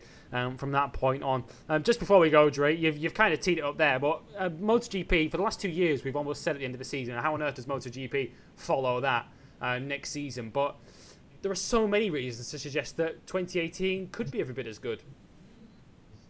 Absolutely. I mean, again, Marquez is Marquez. He writes his own. He writes his own narratives at this point. Dovi is probably going to stick around. Will the Yamaha bounce back with Maverick Vinales? Like, could this be Valentino Rossi's last stand? Are we getting the Valentino Rossi retirement tour? That you know, that could be an interesting way of looking at things. Like again, as Julian Ryder said, the guy everybody fears, Johann Zarco. How will he fare on a 2017 Yamaha next year?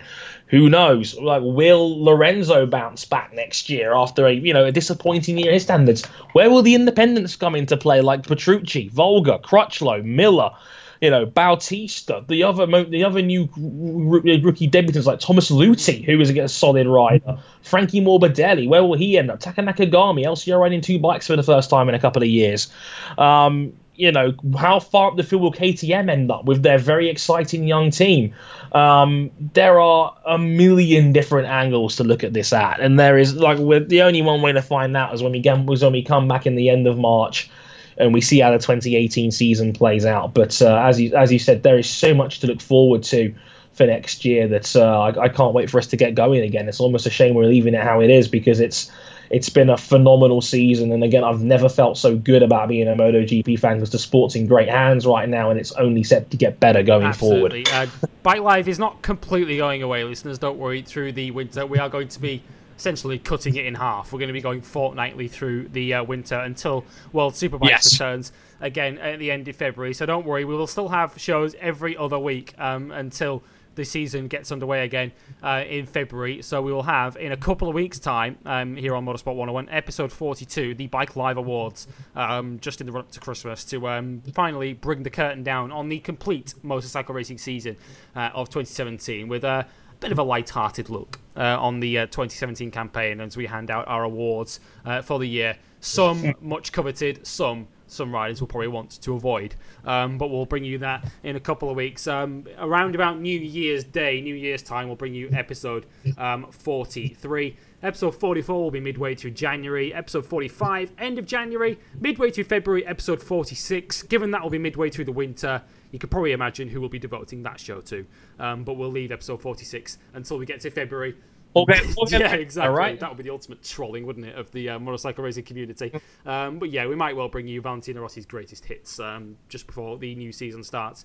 Um, in what, as Dre mentioned, might well be his final season as a motorcycle racer, um, which would be a story within itself. Um, the 27th MotoGP season has been an absolute cracker, and we've enjoyed bringing uh, each and every bike live to you, um, covering the MotoGP season uh, in 2017. As I mentioned, it's not over yet, though, because we'll have the awards in a couple of weeks' time. Between now and then, though, uh, Motorsport 101 continues with next week's show, episode 115. If you've listened to episode 114 already, you will know that both of the voices you're currently hearing will be featuring on Motorsport 101 next week um, because I, will oh, be yeah. appearing on that next week. As um, as Dre, we look back on the Formula One season and indeed the motorsport season as a whole, as we're also handing some awards out next week.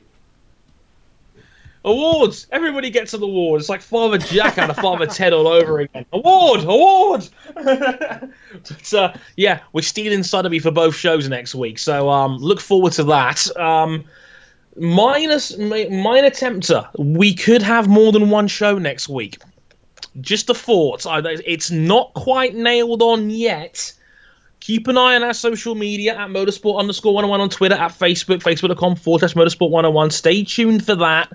But um, the way we're going, we could have as many as two Motorsport 101s next week, which would be, I think, the first time we've ever done two shows in a week.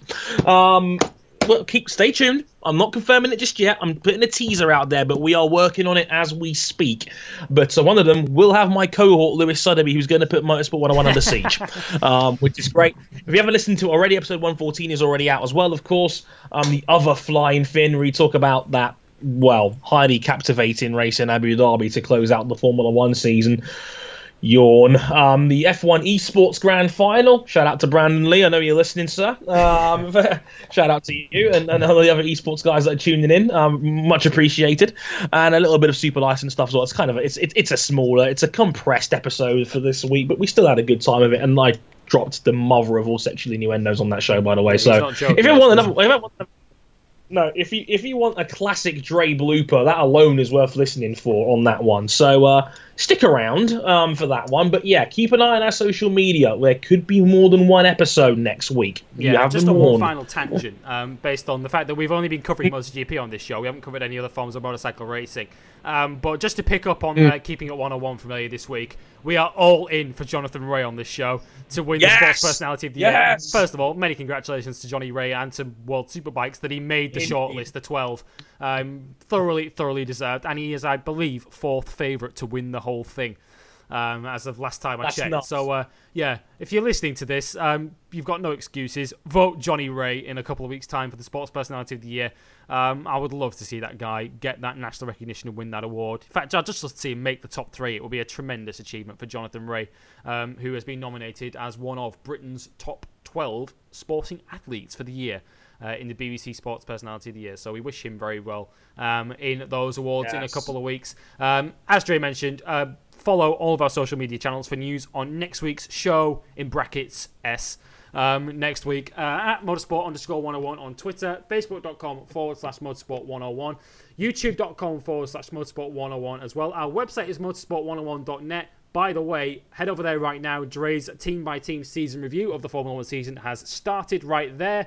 Um, so go and check that out now. Unless you're a McLaren fan, you might want to give it a miss um, at motorsport101.net. Um, and if you want to back us financially and earn yourself early access to both of our weekly shows or our fortnightly shows as we head through the winter, um, patreon.com forward slash motorsport101. As I say, if you uh, doc- if you back us at the $5 level, you will earn yourself early access to Motorsport 101 and Bike Live, which will continue through the winter. Motorsport 101 returns next week. Bike Live in a couple of weeks for the Bike Live Awards. Um, but that was the 2017 MotoGP season where the best got even better. We thank you for your company in 2017. We'll see you in a fortnight. Bye for now.